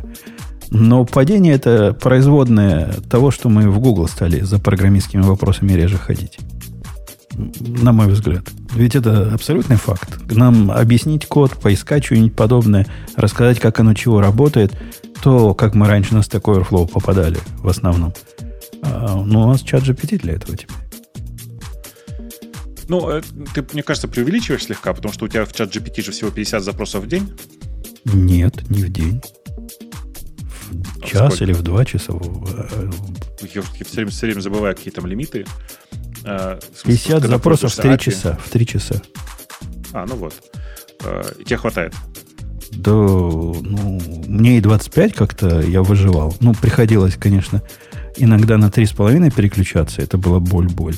А потом, когда появился Copilot X с этим чатом, чат X этим, то оба они покрыли мои нужды. Хватает. Угу. Не так, чтобы я У меня, кстати, тоже нет такой, такой проблемы. Я не знаю, ты, я просто не представляю. Вот ты думаешь, кто-то задает 25, 50 вопросов в день Stack Overflow. А я же, просто а не же... понимаю, что там за день должен быть у тебя, чтобы 50 вопросов задать. Не, не, подожди, там же, э, ну, вопросы, это же не 50, не 50 раздельных запросов. Это же ты там что-то уточнишь, что-то у чат GPT, еще что-то. И вот у тебя бац, в результате 25 накапало. В 25 лимит я несколько раз упирался, было дело. Да-да, 25 было. 50 я пока ни разу не нападал. Но опять же, тут, Ксюша, другая совсем арифметика. Когда ты в чат GPT, э, в, в Stack Overflow зашла, то, как правило, это один, ну, два перехода. Не туда попала с Гугла. А после этого ты уже внутри Stack Overflow клик-клик здесь, посмотреть похожие здесь. И это не то же самое, что ты постоянно уточняешь. Нет, я не это имел в виду. А теперь, пожалуйста, эту функцию мне раскрой. А теперь мне тест напиши для этого. Ну, вот как мы с чат общаемся. У чат быстро набегает. Особенно если задача нетривиальная, из тех, которые ты с трудом можешь э, артикулировать, то тут, да, тут долго. Долго. И много можно ее спрашивать. Э, ну, за Stack Overflow нам не обидно, в общем, да. Бобук его вообще не любит. Мы теперь с Ксюшей туда редко гуглимся. Я предлагаю его а почему закрыть. не обидно? Почему, почему у нас у всех такой... Ну, как бы вообще, мне кажется, в комьюнити никто не любил Stack Overflow. То есть Бобук вот не пользовался, а многие пользовались, но это было, ну, не какое-то... То есть, мне кажется, у них все равно, они же создали комьюнити. У них репутация Но при плохая. этом, не знаю. У этого комьюнити отвратительная совершенно репутация. И, в принципе, даже такой, такой относительно мирный человек, как я, попадая туда и задавая вопрос, я умею спрашивать вопросы. И не раз было, когда приходит администратор без всяких объяснений пишет, этот вопрос не соответствует там, я в каком-то чате, в, в, как они называются у них, Stack Overflow, в разделе – где все спрашивают про RabbitMQ, я спрашиваю про RabbitMQ, даю все свои, значит, эти самые, а он мне в результате закрывает. Не подходит для нашего э, коми. Почему не подходит? Зачем? Как? Ну, объясни. Или в процессе я кому-то ответил правильным ответом, и тоже пришел модератор и что-то начал на меня наезжать по поводу чего. При, при этом это был самый популярный ответ вот в этом, в этом месте. Они какие-то не то что токсичные, они какие-то странные там. Токсичные меня не пугают. Я сам такой. Но они странные. У них, у них странные приоритеты. Ты не смог держаться. Да, я понимаю, я согласна. Мне тоже кажется, что они как будто самое плохое, что есть в людях, вот они это будоражат. И мне кажется, что вот если сравнить, допустим, GitHub и Stack Overflow, мне кажется, что Stack Overflow более какой-то там, ну, как-то народ более агрессивный, что ли, там. Хотя это одни и те же люди.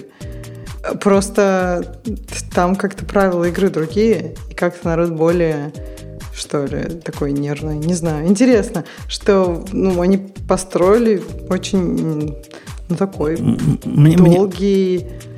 большой бизнес, который долго людям помогал. Но я согласна, что я думаю, вот почему-то Stack Overflow дни сочтены. Мне кажется, им сложно будет. Хотя у нас есть там статья, что они AI куда-то добавляют. Просто я не очень понимаю, зачем. Потому что там были ответы только на легкие вопросы. На такие вопросы чат GPT знает ответ. Не, Поэтому... не скажи. Иногда у нас такой Overflow, такие глубокие вопросы, причем редкие случаи. Я за что его ценил и готов был мириться с этим, как мне кажется, хамством окружающих. Из-за того, что там можно найти специалиста по очень узкой области, в которой ты и еще там пять человек – этим интересуются. И найдется, есть шанс, что найдется человек, который один из этих пяти. Это такое редкое место. Где ты еще его найдешь? А тут есть шанс на него попасть. Мне, мне видится вот эта вся их э, токсичность или, или хамство, как говорить, говорится по-русски, это результат их игровой механики. Они там сильно гонятся за всеми э, вот этими попугаями, которых там раздают. Я даже не знаю, какие там попугаи, никогда не меня интересовали. Репутация, карма, что бы это ни называлось, сильно в эту сторону заточены. И при этом хвастаются. И, и ты, Бобок, видел один раз, хотя бы один раз в жизни, чтобы, принимая кого-то на работу, э, работодатель смотрел на то, какая у него карма на Stack Overflow или репутация. Нет, такого не видел. Такого не А видел. такое ощущение, что для них это какой-то материальный факт. Вот сейчас они наберут себе там тысячу, десять тысяч, сто тысяч, и сразу жизнь поменяется. Станут топ of the топ. Да. Посмотрим, посмотрим. В общем, со Stack Overflow более-менее понятно. Да, по поводу того, что Ксюша рассказала, они э, про AI. Они открывают себе, э, как это называется-то, AI-овский раздел. Такой сабреддит открывают для AI. Overflow Ну, AI просто называется. раздел. Да. Да, да. Ну, это, э, можно было этого ожидать ведь, да? Согласись. Я, я не понимаю, почему. А что там, собственно, будет? Про то, как, э, как нейронки устроены, вот это все. Ну да, ну да. И это неужели это такая большая область, которая требует своего Ты издеваешься, что ли? Да она огромная. В смысле, она, ну, типа, даже я даже, даже не знаю, как сказать. У них там есть сабреддит по Руби. Так вот, количество людей, которые занимаются нейронками, уже больше, чем лю- людей, которые пишут на Руби. Ну, сейчас открывать сабреддит по Ruby было бы странно.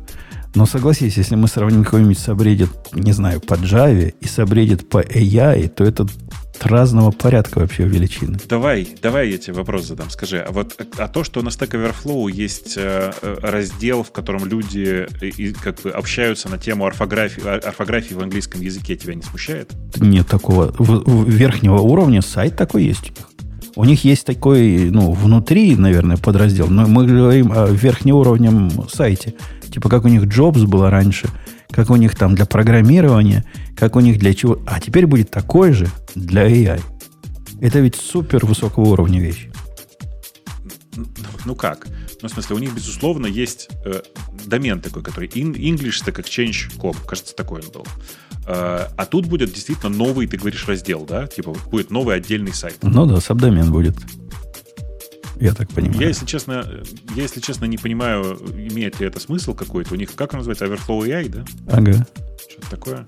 Ну, оно же у них в разделе Labs находится. То есть это как бы, э, Ну, пока еще не вышло в свет, да. да, тестирующаяся такая штука. Может оказаться, что оно вообще никому не нужно. Давай посмотрим. Почему бы нет? Посмотрим. Ну, они тоже, видишь, в эту сторону нос поворачивают. И у них же полиси, мы обсуждали, меняется. Э, Они будут не так жестко банить за ответы, которые чат GPT дает. И даже в каких-то ситуациях будут их принимать. Мы это несколько выпусков назад обсуждали. А зачем это надо? Ну, то есть, зачем я буду постить? Ну, вот ладно, кто-то там хочет кару накрутить. Допустим, кто-то там запостит ответы чат GPT. Но зачем мне идти туда, если я могу просто спросить у чат GPT? Не-не, так это же другая какая-то конструкция. Я ж так понимаю, что это на самом деле отдельный раздел, в котором люди будут обсуждать, ну, это не раздел, слово плохое, э, и как бы под сайт про все, что касается AI. Или я неправильно прочитал? Не-не, ты правильно прочитал. Ксюша просто про другое спрашивала. Про, про изменение полиси, почему они разрешают чат А. GPT ответы в обычных местах. А, в этом смысле. Ну, потому что там же люди проголосовать могут. Голосова... Голоса это же тоже важная часть Stack Overflow. И это раз. А во-вторых, это, скорее всего, тот ответ, который пройдет, он будет не голый ответ. Я, например, специалист в какой-то области, меня что-то спрашиваю, вижу вопрос, на который я могу ответить, но мне лень. Я в чат GPT спрошу, уточню, добавлю от себя, и вот получился нормальный ответ, который на коленке построен и имеет смысл. Если я, конечно, программист на JavaScript и пытаюсь ответить на вопросы про, про Python, ну да, получится так себе. А если это моя область, так вполне чат GPT хороший помощник в этих ответах. И вычленять технически, о, там 70% ответа было чат GPT сгенерировано, значит, ты плохой чувак, но это глупо, по крайней мере. И несовременно. Мы это порицаем. И я пока все это рассказывал, зачем-то закрыл наши новости. Поэтому я даже не знаю, что у нас еще в новостях есть. О, Так, может, ничего там и нет? открыл, открыл. Пойдем посмотрим. Открыл. Э, Ну, в принципе, мы все самое... А, мы без тебя в прошлый раз не обсудили, поскольку с тобой надо обсудить. С тобой надо обсудить, что Node.jl мод приходит в Python. Вот он уже почти здесь. Уже, уже пахнет им. Уже этот пропозал практически заакцептили. А? Да не, ну, практически заакцептили, это очень громко сказано. А, это как бы это пеп, смысле, это предложение, понимаешь? Оно еще пока имеет довольно маленькое отношение к, э, к тому, что действительно будет происходить. Это что такое PEP? Это Python э, Enhancement Proposal. То есть, типа, это предложение, что можно сделать и как оно должно работать. Причем предложение в, в данном случае э, сделано в отношении интерпретера, который будет буквально вот, вот-вот, что называется. То есть текущий э, большой релиз, который будет 3.12, а вот это тот, который, хотят, в который они хотят это вставить, это 3.13. Я не особенно верю в то, что это возможно, честно скажу. Вот. Но э, по факту, типа, люди пытаются в очередной раз продвинуть идею, что неплохо бы вытащить э, интерпре... как бы, глобальный э, лог интерпретатора из э, текущего всего. Э, прямо сейчас при этом, э, там, если ты читал эту, все, все это хозяйство, там на самом деле, в общем-то, по большей, по большей части общие слова.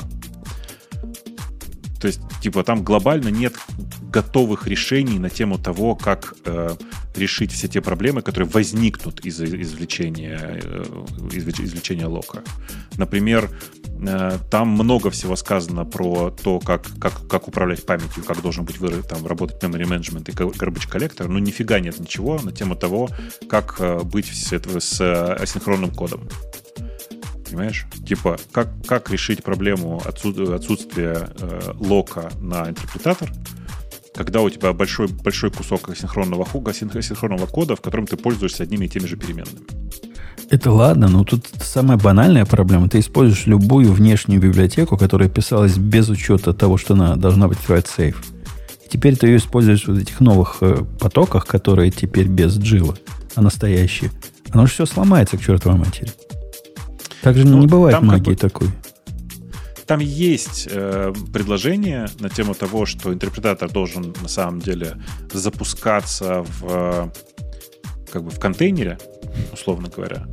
И, ну, там, короче, как раз вокруг этого есть там, типа, некоторый набор гипотез, как это могло бы все работать, э, и, в частности, как будут работать там доступы к спискам и, ну, короче, к сложным структурам данных и все такое. Там есть какие-то гипотезы. Но все это пока, честно тебе скажу, пока это все настолько далеко от э, возможности реализации, что я не верю, что это появится ни в, ни в 3.13, ни в 3.15 даже. Это неизвестно, когда это все еще будет. Они даже говорят Но... круче. Они говорят, говорят, мы вообще такие модули не, не разрешим. Jill Assuming модуль не будут разрешены в Jill-less Python импортироваться. То есть он тебе сразу ошибку скажет, мол, он не готов, поэтому так нельзя. То есть нельзя будет ну, вообще это... ничего делать по, по, на практике. Не, не, ну как можно? Почему нет? Если ты не используешь нет, нет, внешние модули. Да нет, ну, в смысле, ты, ты просто недооцениваешь э, экосистему питоновскую. Там, конечно же, большая часть людей быстро-быстро допилят э, свои библиотеки до нужного состояния. Это все ерунда. Но э, по факту я не думаю, что это вообще в ближайшее время произойдет, я же говорю. Это слишком большое и довольно ну, серьезное изменение для того, чтобы всерьез относиться к, к, ко всему этому. Пока все это от э, какого-либо э, внесение в, в, в реальность еще крайне далеко. Там пока Steering Console э, типа объявили о намерении, то есть они, они собираются согласиться с тем, что, возможно, надо вынести э, Jill из CPython. Это пока настолько далеко, что прям я даже не знаю, как, как, как вообще всерьез про это говорить. Ну, мы же вперед смотрим. Мы понимаем, когда Пеп появился, и вокруг Пепа важные люди в питоновской комьюнити говорят о, о чем-то, что потенциально может быть. Э, но пока весь этот путь выглядит пугающе. Я не скажу, что это настолько пугающе, как Python 2 в Python 3. Но это примерно как э, еще один ортогональный такой уровень э, своего питона. Питон, который thread safe. Против питона, который старый и требует жила. Да не, не, подожди, тут же как бы, ну, логика-то другая. Предполагается, что ты интерпретатор можешь запустить в режиме с джилом или без. Ну да. В результате мы разделимся на два класса. Одни запускают с джилом, другие без. Те, которые ну, с джилом да. запускают, они же не, не потому что дебилы, А потому что у них библиотеки, которые им нужны, они только с джилами работают. Тут, тут есть интересный момент. А, оно не так работает. У тебя будут библиотеки, которые умеют работать с джилом, и которые не умеют работать... Не, даже не так. Сейчас. Э, есть библиотеки, которые работают в условиях джила, и библиотеки, которые работают э, с расчетом... Блин, запутался. Короче, э, там будет два состояния. У тебя либо библиотека, которая не умеет работать в, без, без джила, то есть она не обложена thread safety, или, или все остальные библиотеки. То есть у тебя просто будет дефолтное состояние библиотеки, она не умеет работать с джил. Да, я понимаю. Количество библиотек, которыми ты сможешь пользоваться, будет, ну, не слегка ограничено, прям скажем.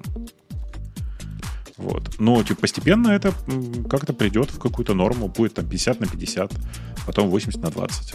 Потом старые библиотеки ненужные просто отпадут. Если это в реальности окажется большим делом. Потому что, на, на самом деле, на практике наличие джилла в, в, интерпрет, в интерпретаторе не является самой большой проблемой питона. Самая большая проблема питона не, не в том, что у него джил, а в том, что он просто медленный. Интерпретатор просто медленный. Ну, а теперь... Там есть бесконечные штуки для улучшения его. А, а теперь ты это медленное сможешь на многих ядрах сразу запустить. Оно как-то ощущается, что будет быстрее в результате. Так оно не, не будет же быстрее. Ты же должен сам предпринять какие-то усилия, чтобы оно запустилось на многих ядрах.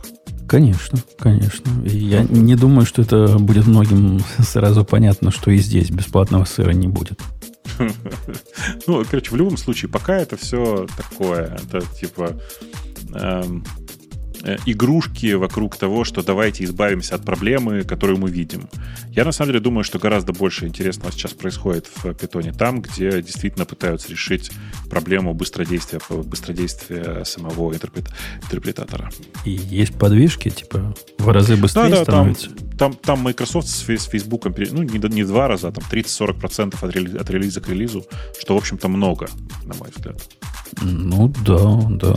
Это Я... реальных 30-40%, это не, не как обычно. У нас, когда в ГОП выходит новый релиз и говорят, на 2% ускорили там чего-то, чего-то, это прямо big deal. А тут 30%. Ну, от нуля, так сказать, расти легко. Да-да. На самом деле, Python просто в таком, как интерпретатор, в таком состоянии. У него, у него видишь, эм, его же чаще всего используют просто как клей между э, там, библиотеками, которые ре- реализуют всякие сложные штуки. И эти библиотеки в среднем написаны на C, а то и на Fortran. Э, или там вот сейчас вот модно на Расте.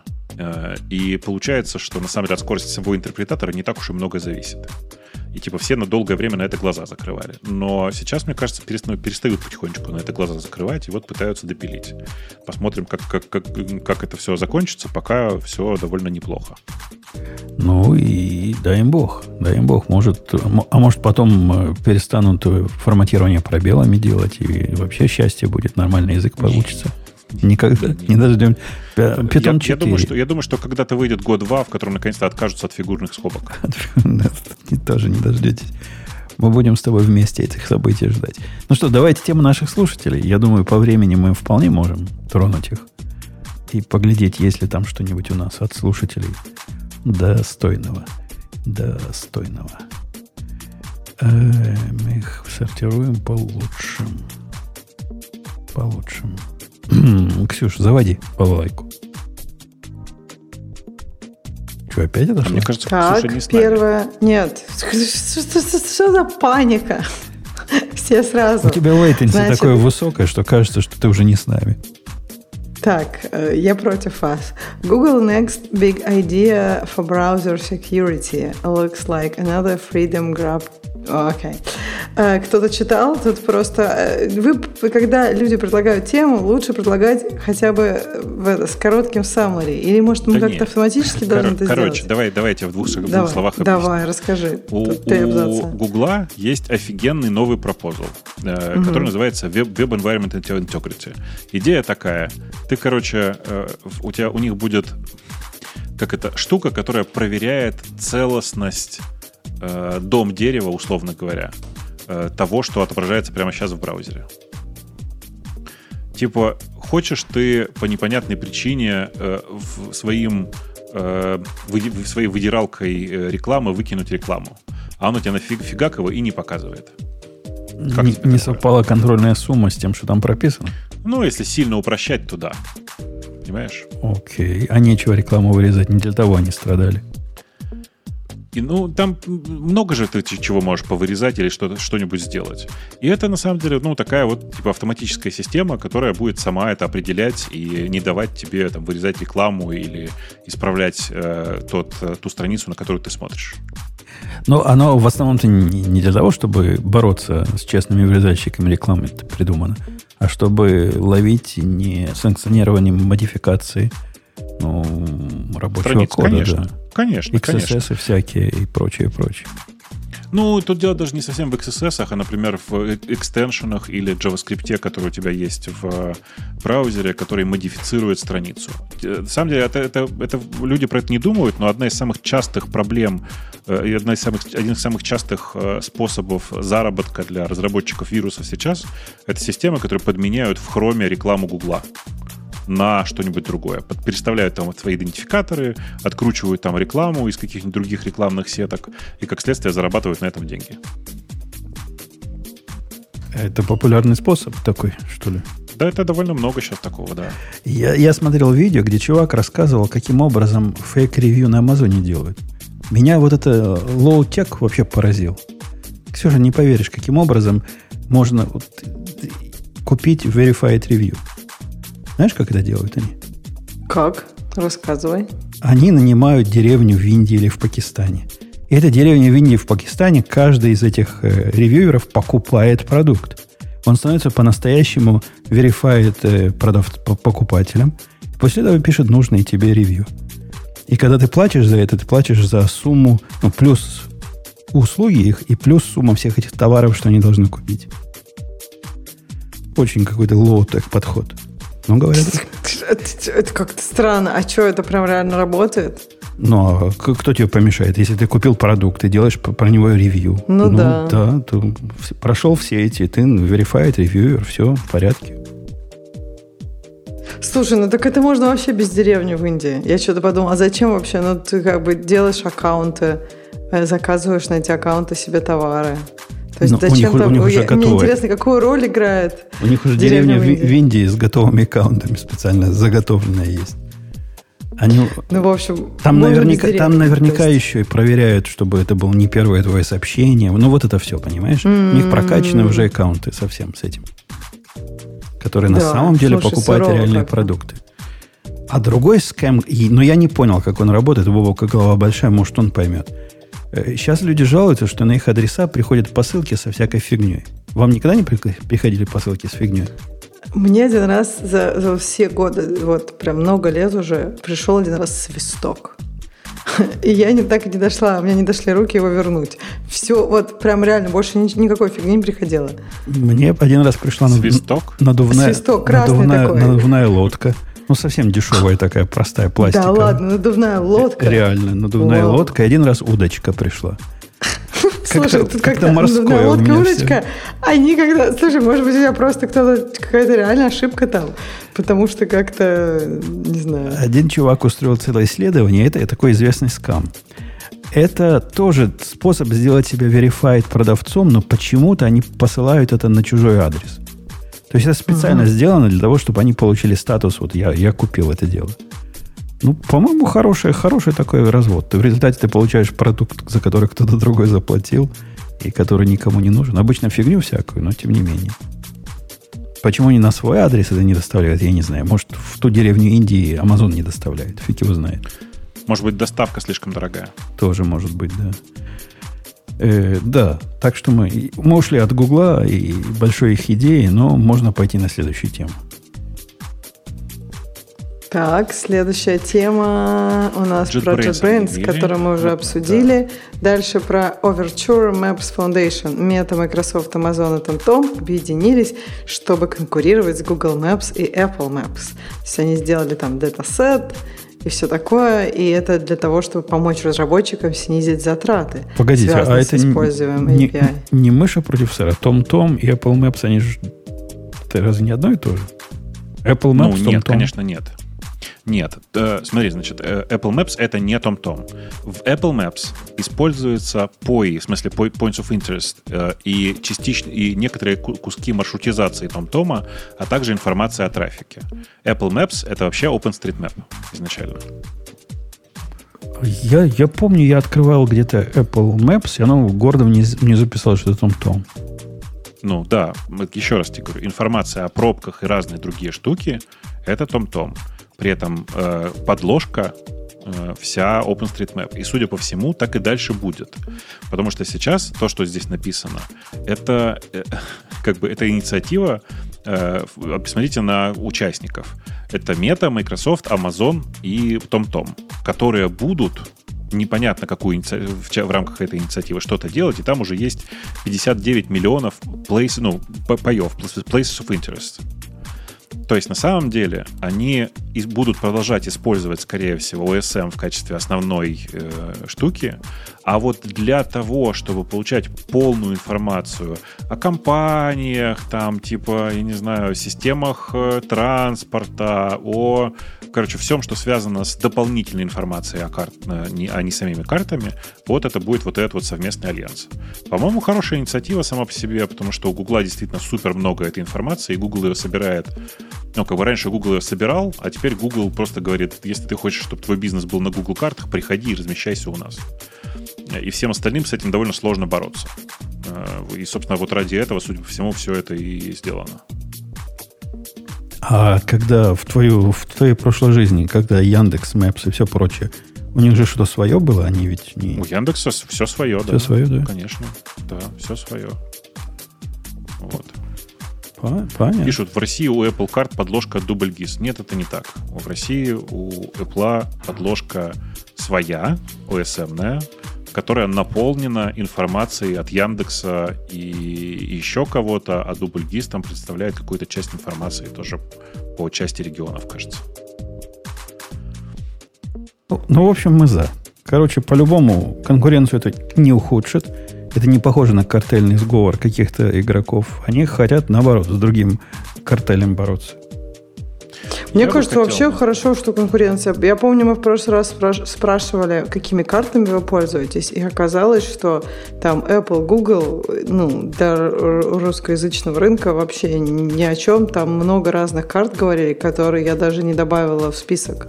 Ну, там, Double GIS, понятно, а еще там еще всяческие были, я уже не помню какие. Ну, то есть это к тому, что на русскоязычном рынке конкуренция, мне кажется, классная. И э, как бы хорошо нам тут тоже больше конкуренции на нерусскоязычных. Ну, я бы, видишь, хотел, чтобы на самом деле все, что они делают сейчас вот в рамках этого, как он называется, увертюра, да, Overture, Maps Foundation, чтобы на самом деле они больше вкладывали в э, OpenStreetMaps, просто потому что э, OSM сейчас на самом деле много всего делает во всем мире. И то, чего там действительно не хватает, это вот этого слоя, слоя с э, э, POI, э, который на самом деле всем важен. Потому что люди же не, когда они хотят пойти в ближайший Макдональдс, они же не ищут там э, конкретный адрес, да, как, как это сейчас делается в OpenStreetMap, который на самом деле отвечает в первую очередь за э, все-таки карт, ну, типа карт, карт основу. А, а ищут все-таки конкретный пои, типа Макдональдс, и хотят их там увидеть. Э, сейчас худо-бедно OSM это как-то делает, но на самом деле гораздо лучше это было бы, если бы данные из этого Virtual Maps Foundation вносились бы ими же, например, этим же Microsoft, там, с Meta и всеми остальными в э, OpenStreetMap. Это не всегда возможно по лицензионным причинам, но ну и типа это не всегда возможно по лицензионным причинам, а еще это напрямую вредит Том-Тому, потому что это их бизнес. Вот думаю, что тут дело в деньгах банально. Окей, okay. окей, okay. понятно. Ну, может, мы и доживем до, до момента, когда появятся карты от альтернативного производителя. Ну, да, от Apple. Угу. У Apple и так все хорошо, не надо грязи. Я вот поеду завтра практически на, ну, черт знает куда, на, на мотоцикле. Буду ехать, ну, не по Apple, но Apple будет у меня запасным. Потом Тома буду ехать. Но запасной будет Apple, а не какой-нибудь Google. Я не знаю, я сейчас ездил по Европе. Я ездил почти везде по Вайзу, потому что он хорош как навигатор. Периодически переключаюсь на Google, потому что он э, встроен в машину. И когда я периодически втыкал э, Apple навигатор для того, чтобы на него посмотреть, это каждый раз было трэш и угар, честно тебе скажу. То есть в Европе им пользоваться, мне кажется, невозможно. Ну, мы с Ксюшей вообще сомневаемся, что Европа существует, поэтому, поэтому оставим а твое... У тебя жена вернулась и все теперь? А, еще не вернулась, только завтра прилетит. Ладно, тогда тебе она расскажет, чтобы ты не сомневался. Ну, она, она сказала, видела я вашу... Я, кстати, не сомневаюсь, не надо тут этой грязи. Я не то, что не сомневаюсь, я вообще скучаю по всему, что связано с Европой. Ты просто слишком давно тут живешь. А я прямо это, жду и вижу, когда когда я туда поеду, просто единственное, что меня смущает, это джетлаг. Вот это жесть. А все остальное прям очень хочу. Жена сказала, видела я вашу Европу, ваша вот эта Варшава, это как Ростов-на-Дону в, в лихие 90-е выглядит. И, короче, ее не, не впечатлила Европа.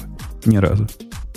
В Париж ей не понравился, mm-hmm. французы ей не Даже понравились. Париж? Единственное, а. что им понравилось, это Барселона. Вот, говорит, Барселона крутой город, там, там прям хорошо.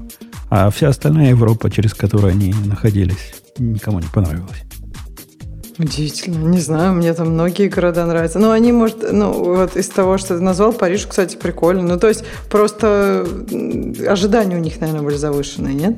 Ну, ну то есть, как знаю, бы... Не знаю.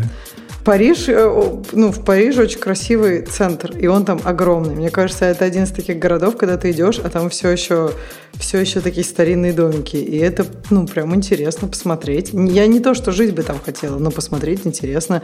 Плюс там Амстердам, Лондон из прекрасных городов. Не знаю. Прямо mm. даже. Даже Берлин неплох. Берлин тоже приятный. Не Берлин знаю. классный. Да, Париж, мне кажется. Париж мне не нравится. А, нет, мне. Ну, то есть посмотреть на все эти города обычно очень приятно. И я не знаю, я бы, конечно, с удовольствием. Ну, про Варшаву я не очень. Мне кажется, это Прага поприкольнее будет. Варшава, по-моему, очень сильно была разрушена во время Второй мировой. И поэтому там очень много такого. Ну, это как вот Ростов-на-Дону, там очень много такого строительств, ну, как бы домики такие, которые нам очень знакомы, и поэтому они не, никакого интереса такого приятного не вызывают. Ну, жена поделилась сильным впечатлением по архитектурной. Говорит, такое видела она только в ростове на ну, когда стоит дом, дом, такой частный типа угу. дом, у него ага. крыши нет, потому что она прогнила. И вот это ага. помещение внутреннее дома используют соседи ага. для того, чтобы мусор туда сбрасывать. В результате там мусора до крыши. Она второй раз в жизни такое увидела в Варшаве. Ну, да, это грустно. Это грустно, конечно. Такого, конечно, не, не, не хочется такое видеть, да. Это, это прям беда. А что у вас в Чикаго палаточные городки ее не смущают?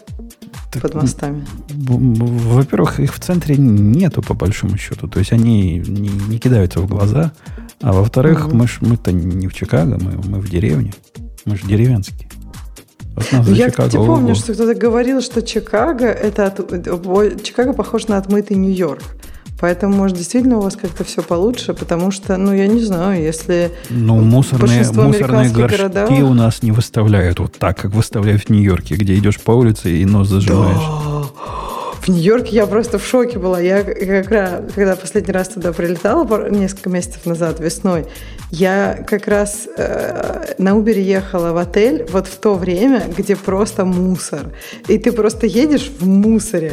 Просто везде. Вот, так там я, везде я мусор. Была... Там идешь на, на, вот на Таймс-сквер по пятой улице. Да, под, центр, мусор, казалось да. бы. И вот да. этот мусор да, стоит да, в мешках да. в этих. Это ужас в мешках, какой-то. да, да, да. Но там оказалось, что это типа какое-то определенное время дня. Ну, блин, в смысле, ну, А я в это вечера. время дня как раз иду да. туда. Вот, мы тоже, мы шли после работы в кафе, и, и вот в это время прям, ну, это самое кассовое время. Люди выходят там с работ и идут куда-нибудь. И там все в этом мусоре. Да, нет, я согласна, что интересные подходы э, к мусору в больших американских городах. Тут я согласна. У в нас деревне, мусор конечно, лучше. сзади ставят, ну, вот этих в офисах сзади, не впереди, и в бачках. Поэтому а. он не торчит так, его оттуда забирают. Ну, там, говорят, была история, то ли его когда строили, перестраивали после пожара, об этом подумали. Какие-то а. исторические причины есть. Кто-то кто этим заморочился в свое время.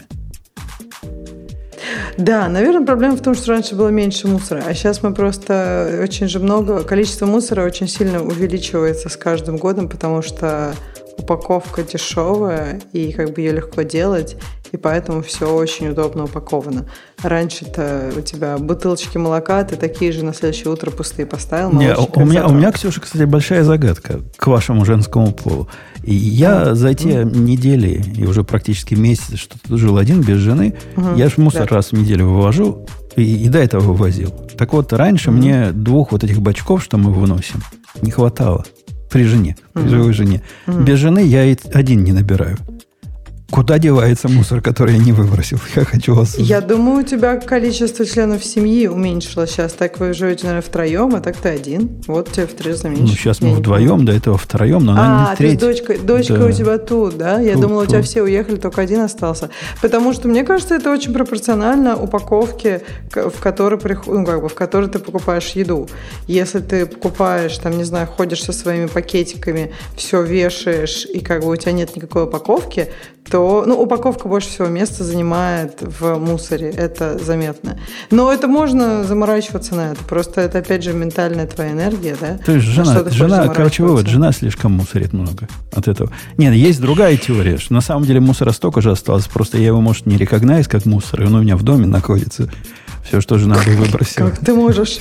Как ты, как, может быть, ты к соседям у вас там крыша где-то прогнила, и ты туда скидываешь? Я не знаю, как можно не, не узнавать, что это мусор. Я не, не понимаю. Ну, зависит от, так сказать, точки зрения. Может, тоже для нее мусор, а. для меня это полезная штука. О, вот это, о, нет. Вот, вот на этом месте мне аж плохо становится, потому что у меня таких, да, достаточно в доме. Какой-нибудь старый неработающий провод. Э, да, мой, мой подход к этому надо выкидывать, пока никто не видит. Пока, пока все про это забыли, надо быстро выкинуть. И да, может быть, так, конечно, набираются бачки, потому что я... Блин, да, мусор – это жесть. Мне кажется, чем больше дом, чем, тем больше люди не, не, это, не, не избавляются от хлама. У меня есть, Ксюша, я тебя сейчас испугаю, сейчас тебе плохо станет. Давай. Ой. Я, ну. я вот эти вещи электрические, ну, не разрешаю же, не раз, как у тебя, вот нету такой анархии у нас. Поэтому они у меня все собираются. Знаешь, в Икее есть такие большие пластиковые, маленькие пластиковые такие коробки есть, а есть Ты большие. Ты не поверишь. Знаешь, Знаю. да, большие? Ты не поверишь. У меня просто, видимо, вторая часть семьи очень похожа на тебя. У меня ну, есть ну, две ага. пластиковые коробки, заполненные исключительно блоками питания от приборов, которых я даже не знаю, какие. Я думала, у тебя просто есть две пластиковые коробки, потому что у нас больше, чем две. Ну, когда ты сказал, что они блоком питания заполнены, вот туда я почувствовала, как холодеют. Как у меня холодеет затылок, как мне становится плохо. Да, а вдруг они когда-нибудь понадобятся? О боже, о боже, нет. Вот от этого мне прям хочется э, душить кого-то. Нет, они никогда не понадобятся, я тебе сразу скажу. Когда тебе надо что-то, ты купишь новый. Поэтому, блин, э, в общем, не знаю. Мне кажется, то есть мой подход достаточно минималистичный. Мне кажется, что все, что есть, нужно использовать. Я не говорю, что, например, надо там, не иметь никакого, никак, никаких там игрушек на Новый год. Я же их не каждый день использую. Нет. Если у тебя в течение года это используется. Я даже согласна... Нет, вот в течение года, мне кажется, очень хороший показатель. То есть есть сезонные вещи, да, на Новый год, на кемпинг. Ну, там, их много, это нормально. Но, блин, когда вот в течение года ты не используешь вещь ни разу, и это, например, там, не пандемия, не какой-то особенный год, ну, блин, это надо все куда-то девать. Не обязательно выкидывать. Можно кому-то отдать, можно продать, можно выкинуть. Есть такой сервис, Сколько Ксюша? ты раз использовал за последний год эти блоки? Есть такой сервис, который тебя тоже вторгнет но нам с Бобуком наверняка бы понравился. Э, он называется Battle Box или что-то такое. Я точно не помню, но там слово Battle есть. Бобук, это совершенно крутая идея. Это подписка. Ты подписываешься на вот этот э, сервис. Раз в месяц тебе доставляют коробку, причем коробку такую, здоровую коробку, со всякими штуками, которые ты не знаешь, что внутри. Но они все такие, знаешь, няшные, которые любому мужчине понравятся. Там в каждой из них какой-нибудь крутой нож, какой-нибудь какая-то хрень для спасения себя на водах, какая-нибудь удочка для спасения, ну, что-то вот такое. Какой-то молоток, чтобы разбивать стекло. И каждый, каждый месяц они тебе что-то случайное присылают. Все это абсолютно ненужные вещи. Но я реально думаю подписаться. Ну, это же частая история такая. Там при, приятные гаджеты для души, да, такие просто реально ножик хороший, там, я не знаю, э, специальная открывашка для пива, которая супер хорошо тебе, как, которая супер красиво это делает автоматически. Ни разу в жизни пользоваться не будешь, потому что пиво не пьешь, но все равно классно. Да, фонарик такой, идея. фонарик на голову, фонарик с штукой, которой можно врагу в голову ударить. Ну, не чайки какие-нибудь особо сильные, какой-нибудь кастет. В общем, все вот такое, вот как прикольное. Прикольное. Ну, и коробки здоровые приходят, реально такие, вон там, гамак, может быть, там в одном из вариантов. Я завис на видео, где чувак получал это 8 месяцев, не, не открывал, а потом, значит, в эфире одну за другой открывал и рассказывал, что там внутри.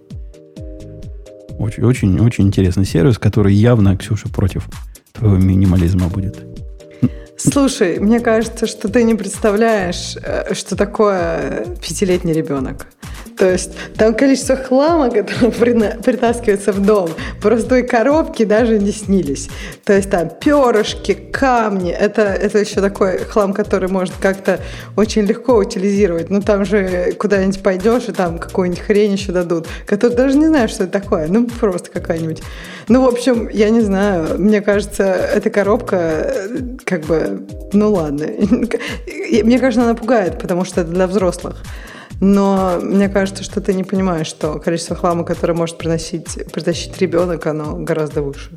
Так что это ты уже забыл, как это было. Или просто в те времена это было по-нормальному. Просто сейчас...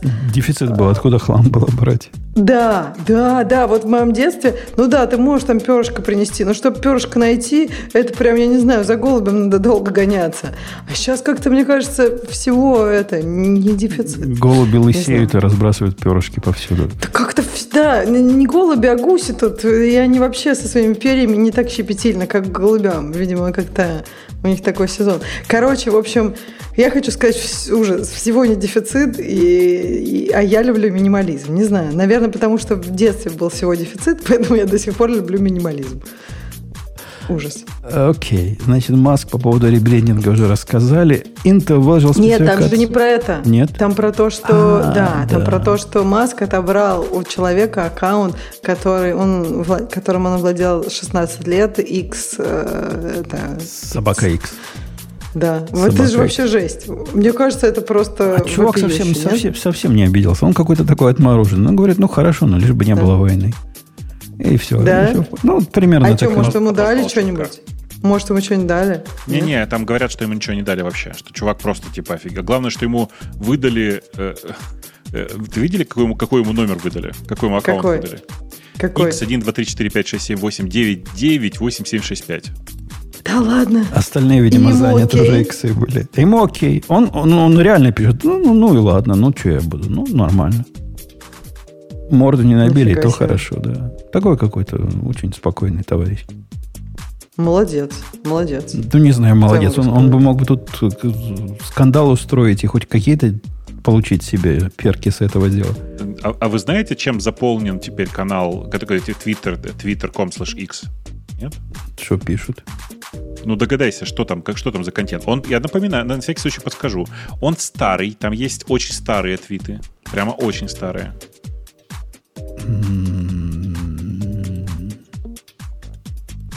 Не знаю. Я бы ожидал там какой-нибудь System Info увидеть. Мы упали, мы поднялись, мы упали, мы поднялись. Да нет, ты зайди, то посмотри. Там просто набор каких-то совершенно непонятных твитов, честно тебе скажу. То есть там просто происходит непонятно что.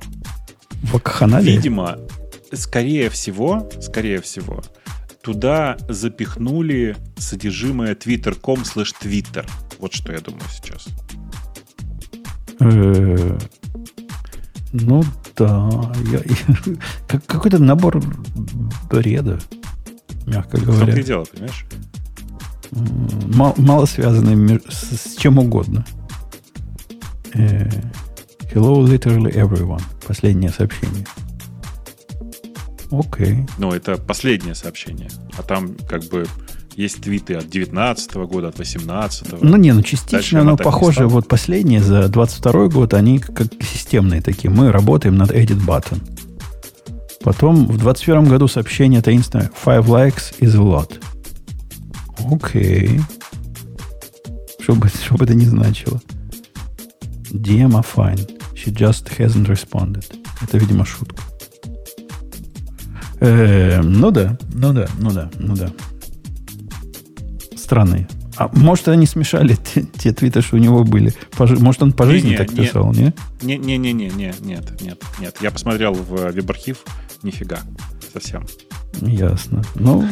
Как-то, слушайте, меня удивляет, а вот почему это как-то так все рандомно сделано? Вот сейчас, например, если заходить на XCOM, то меня кидает приложение Твиттера, а в Твиттере ничего не обновлено, до сих пор птица там.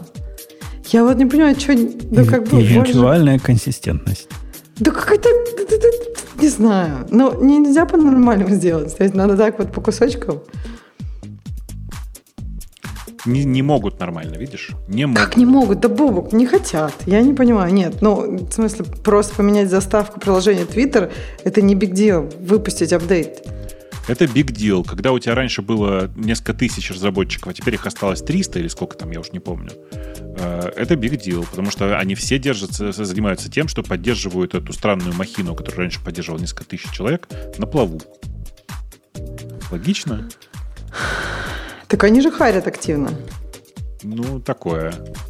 Я не знаю. В смысле, они харят активно, но кто, кто к ним пойдет сейчас, я не знаю. А нам Ты дали... пошла? Не знаю. Нам нет, да... я бы нет. Нам... Я и, и тогда бы не пошла. Бобок я... дали ссылку на этот Battle Box, о котором я говорил. Прямо они не дешево стоят. Самая дешевая стоит 35 долларов в месяц, а самая дорогая 170 долларов в месяц подписка. Ну, подписываться-то надо, конечно, на 170. Что конечно, там самые, самые цимис, там все, все правильные вещи будут. Конечно, там танк может к тебе приехать. Будут вещи не нужные, но зато качественные. Да, пойдем дальше, да. что там пишут. Еще Ксюша у нас пишут, расскажи. Так, дальше Intel выложила спецификацию будущего расширения для архитектуры процессоров APX. Я думаю, что тут никто из нас на самом деле э, как-то адекватно да. про все это рассказать не может.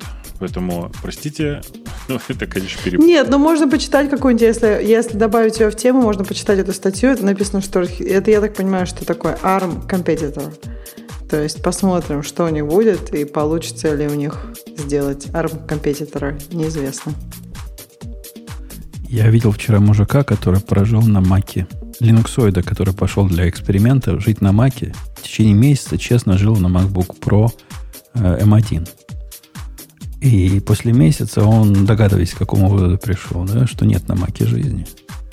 И это настолько убогая система, и, и только имбецилы ей могут пользоваться – причины у него такие были, ну, любопытные. Во-первых, говорит, э, ну, тачбар слишком хороший. Ну, что это говорит? Это, это трекбар или тач, тачпэд это называется, да? Но, говорит, такой, такой этот самый. Мышку, значит, не хочется брать в руки, это никуда не годится. Вот то ли дело на моем. Где и клик настоящий, где он через раз срабатывает. При этом у него такие странные претензии находит. Он говорит, да, дисплей на маке, ну, типа, хороший, да, у нас, значит, не, на, на Linux нельзя вот такую на его лаптопе такое, такое разрешение выставить, и будет некрасиво, но это фигня. Знаешь, Боба, по сравнению с чем? Mm. По сравнению с тем, что на клавиатуре нет нампэда. Ну вот без нампэда на, на ноутбучной клавиатуре жизни нет. А еще его сильно, значит, парит то, что когда ты workspace создаешь новые, приходится нажимать плюс. Знаете, открываешь вот это, там плюс справа. А как-то на Linux это делается гораздо проще и удобнее. Как будто вам каждый день надо новый workspace создавать. Но он реально не смог. Не смог прожить. Не смог. Никак. Не живется. Да, давай, Ксюша, следующую тему. Я сбил нас с панталыку. Так, следующая тема. А, Opera JX только что выпустили функцию, которая в случае вашей смерти о, Господи, автоматически изменяет вашу постыдную историю поиска на более презентабельную. Это какая-то жесть. Вот реально. Это, это, это реально, вот как бы кто-то придумал такую фичу. Ну, не придется тебе писать в завещании. Первым делом там мои наследники должны зайти в мой компьютер и отформатировать его. Слушай, а реально, у тебя компьютер все равно запаролен. Зачем? А, ну, то есть у тебя компьютер запаролен, никто в него никогда не зайдет, если ты умрешь. Ну, а если надо, чтобы зашли, например, там какие-то номера карточек, еще чего-то. И подразумевается, что... А как, кстати, это же ведь интересно, там номер, номер биткоин кошелька, и как ты его просто в завещании пишешь или что? Я Но- подумала, это интересный вопрос. Вообще номер кошелька написать можно, это как раз не проблема, э, но приватный ключ от него ты же не, не запишешь, не напишешь в завещании. Вот да, Бобок, у тебя же наверняка дофига кошельков. Что ты с ними делаешь? Как ты их потомству собираешься отдавать? А ты почему, думал об не- этом? почему не напишешь? Напечатать на бумажке, положить в сейф, пусть набирают. Да, у моей жены есть э, доступ к, ну, к private key. М. Да, это правильно. Другого способа тут не придумаешь, к сожалению. Не, есть э, разные же варианты. На самом деле, э, вот чтобы вы понимали, насколько далеко ушла, э, ушли вообще ребята в криптовалюте в, в- в эту тему.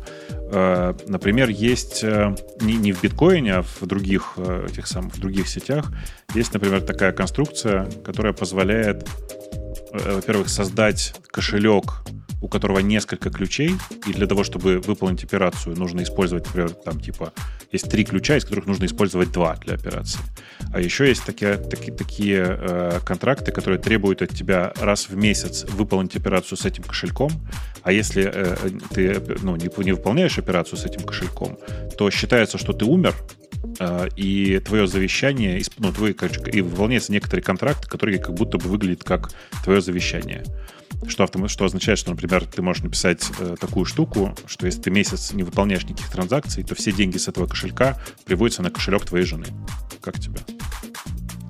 Классно, слушай, удобно. Ну, ну какая-то логика хорошая в этом есть. Главное, не Да, забудь, если ты развелся и в запой Да, я ушел, тоже подумала. будет обидно тогда. Все так.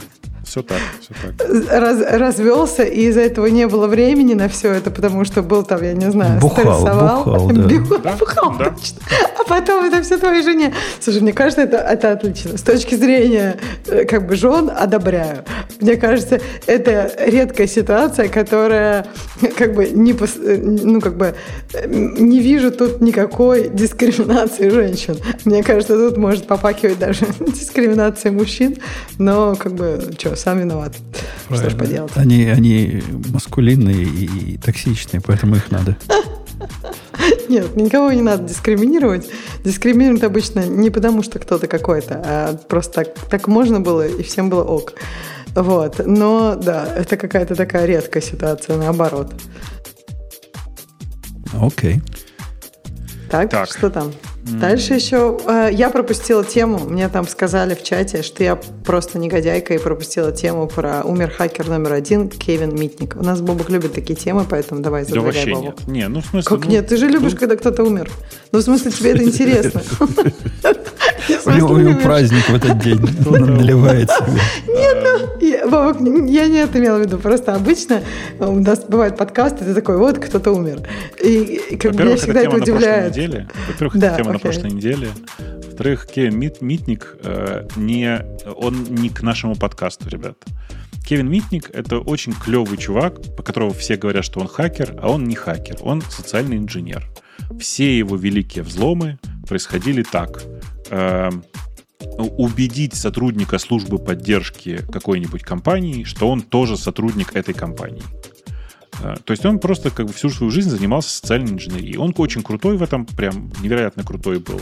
Он на самом деле заставил человечество совершенно по-другому взглянуть на информационную безопасность, и э, за это ему там э, большая слава и уважение всегда было за все эти годы.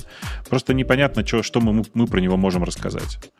Про него, мне кажется, написано уже такое количество книг и снято несколько фильмов, что э, даже рассказывать про него, мне кажется, нечего.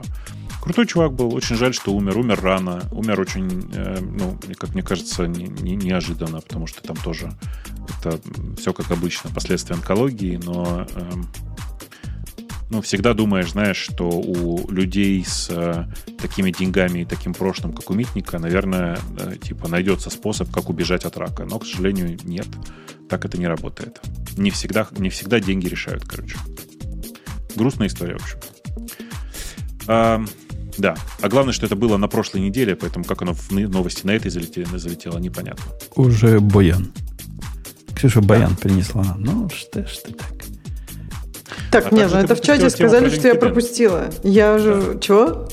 Ты также пропустила тему про LinkedIn, как LinkedIn обрабатывает 5 миллионов профилей в секунду. А у них реально ну, вот такая то... нагрузка есть, да? 5 миллионов профилей в секунду их запрашивают? Это от peak load, от peak load. То есть это не... Пики 5 миллионов бы, профилей да. в секунду пике. То есть, если какой-то, может быть, ивент или еще что-то. И я, я там видела, что кто-то закомментил, что это, ну, странно, что, типа, это, это как бы огромное достижение, если вот всегда 5 миллионов, а я так понимаю, если в пике, то это вроде как не огромное достижение. Как вы считаете, это огромное да, или не огромное? Да, оно даже если бы оно да? всегда было, оно не огромное, потому что, а. ребят, ну, это тупо профили. Это статический контент, по, по большому счету. Он изменяется mm. раз в год. Ну да, хорошо, раз, два раза в год. Да, ну, да вообще и, непонятно откуда. И, и, собственно, тут никакой такой магии не, не описано. Ну, кешируют они вовсю на нескольких уровнях. Ну да, так и ожидается. А как еще? Э, а вот сколько огромное достижение? Когда сколько можно уже учить остальных жить?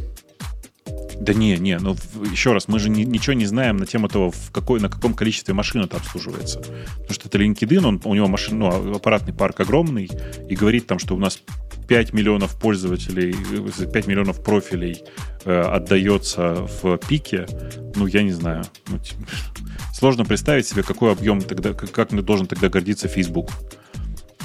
Что такое 5 миллионов? Господи, 5 миллионов в секунду, ерунда какая-то. Э, при этом, если вы заглядывали туда внутрь статьи, в смысле, а я так получилось, что я почему-то ее прочитал, эту статью, несмотря на говносайт, на котором он, она размещена. Э, простите, там просто это чудовищно. Если вы туда не заходили, вы зайдите. Потому что это сайт, который внутри статьи э, размещает э, рекламу и всякое такое. Это прям ну, очень странное какое-то место. Так вот, э, на самом деле там история такая. У них есть внутренняя база данных, э, в которой хранятся профили. Они ее сами написали. Это такая, ну, типа документная база данных. Она не вывезла, поэтому они поверх положили еще Couchbase. Чтобы вы понимали, Couchbase это довольно интересный выбор в, ну, для для кэширования, потому что Couchbase сам по себе это такая довольно странная, специфическая тоже база данных. Она классно, что она open source, но непонятно, зачем они выбрали именно ее. Вот я прям не могу при, при, придумать, почему. Почему тупо не Redis, например? Ну, а там что-то про Redis тоже приговаривали где-то. То есть там у них еще и Redis По-моему, и Redis тоже огонь. есть, да. Вообще огонь. То есть, на самом деле, чуваки просто сделали базу данных, э, но, видимо, написали ее так, что, к сожалению, пришлось еще поставить спереди, сбоку Couchbase для хранения кэша. То есть реализовать у себя кэш они не смогли. Странная, короче, фигня. Ну, да. Да.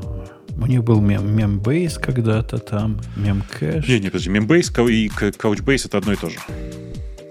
Ты уверен? Они пишут типа историк. А, Couchbase это комбинация этих двух, да, ты прав. Ты прав. Couchbase это мембейс плюс CouchDB. Ну да. Окей. Окей. Не, ну статья, статья длинная, конечно, но ну, кэширование, ну, статья кэширование, длинная, статья... кэширование это сложная проблема, по сути. Но инвалидация, конечно, как мы знаем, это вторая главная проблема после э, правильных имен. Но в случае статических страниц, более-менее статических профилей, профилей, которые не, не так, чтобы меняются каждую миллисекунду, ну, я тут не вижу больших сложностей. Короче, я, я не понимаю пафоса этой статьи. Мне кажется, что эта статья вообще совершенно недостойна LinkedIn, потому что для LinkedIn это слишком маленькие цифры. Это просто маленькие цифры. То есть, типа, просто они там где-то в статье пишут, я уже, к сожалению, не буду сейчас листать, но, типа, количество запросов к их, собственно, написанной базе данных, типа, полтора миллиона запросов в секунду. Что такое полтора миллиона запросов в секунду для их масштаба, при том, что это редонли, по сути, база? Еще раз, там данные меняются прям смешно количество. Если они сменяют, меняются, я говорю, несколько раз в год в лучшем случае. Ну, вот это бобок в стиле весь Яндекс можно одним АЭСом заменить. Нет, я к тому, что это просто, ну, это большая задача. Но это большая задача, когда ты один человек, и у тебя маленький стартапчик. Когда у тебя LinkedIn, ну, я не знаю, типа... Ты... Когда ты Microsoft. Про... Ну, да. Типа, просто берешь и все делаешь. Ну да, там еще кавка. Кавка доносит обновление, собственно, инвалидацию. Конечно, я так понимаю, через кавку проходит. Слушай, Бобок, а почему, ну, как бы, в чем проблема написать такую статью? Ну, в смысле, а вот они рассказали, как у них. Действительно же не у всех 5 миллионов. Кому-то, кого-то это может чему-то научить. А если у тебя не 5 миллионов, то зачем тащить Couchbase? Mm, то есть, как бы... Просто Postgre поднял, и все, и все как все и делают.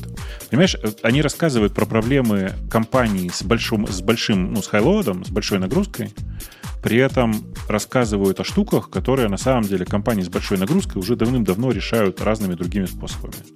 И типа в их решении нет ничего Поучительного. Да, mm. интересного ничего нет. Типа, кажется, что это прям, ну, такое типичное совершенно решение.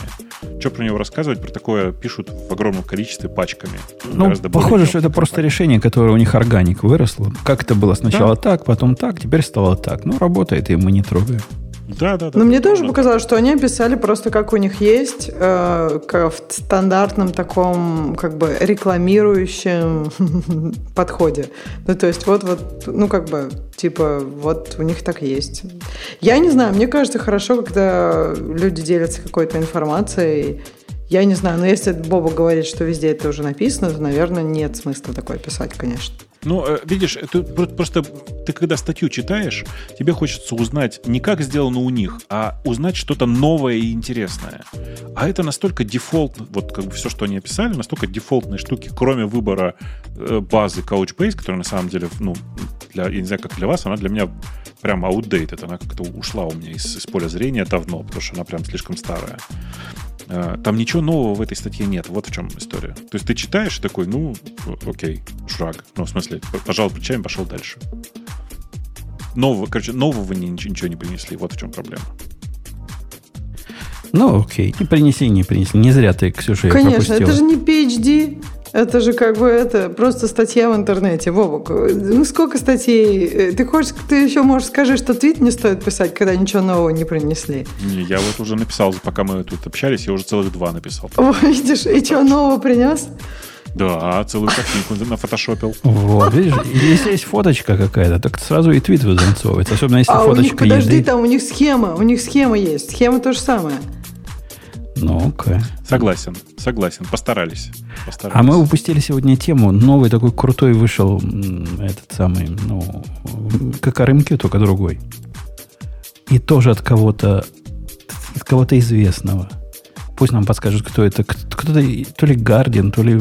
Я не помню, кто. кто кто-то сделал свое собственное решение и выложил его в open source, которое прямо как, э, как RabbitMQ, только сделанное не, не 30 лет назад, а сегодня. И у них там красивая иконографика такая. Они прямо рисуют, как сообщение ходит, как туда. Красивый front page. Мне понравился. Больше ничего не знаю, но front page был красивый. Я даже пытался его, кажется, добавить в наши темы, но, видимо, безуспешно. Давай дальше, Ксения. Да, мне кажется, там дальше уже ничего интересного да, нет. там дальше уже ничего нет. Там уже по да. три голоса. А, как, а как же фро, FraudGPT нейронка, которая пишет вредоносный код? Так, тебе показалось это интересным? Не да, знаю, я кроме названия ничего больше не видел.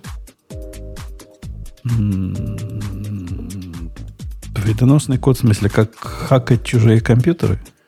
Да нет, он, короче, это другое. Это типа какая-то штука, которая, скорее всего, использует чат GPT, э, в которую ты вставляешь и говоришь, я, короче, хочу, чтобы люди приходили вот по этой ссылке. И оно генерит масс, ну, как генерит большое количество сообщений разных, которые заставляют людей перейти по ссылке, условно говоря. Понимаешь? Да. То есть я не думаю, что он на самом деле используется для написания кода. Он используется на самом деле для генерации текстов. Стоит 200 долларов в месяц. Ну? Загенерируй все.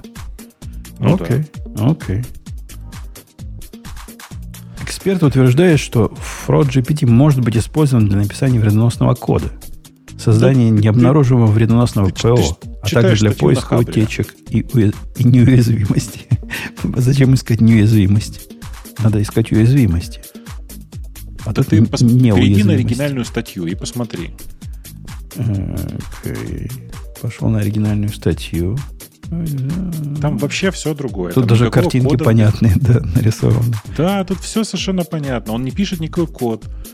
Пишет смс тексты для сообщений, тексты сообщений и всякое такое. Не, но ну если ты до конца дойдешь, до конца статьи докрутишь, Some of feature includes HTML. write malicious code, create undetectable malware. Да, да, HTML. Это не код. Это, ну, Ну, кому-то, кому-то и HTML код. да, да, я понимаю, да. Окей, окей. Ну что, это, я думаю, последняя из юмористических на сегодня статей.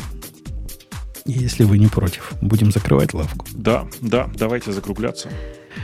Давайте Все, закругляться. давайте на этом до следующих встреч. Пока.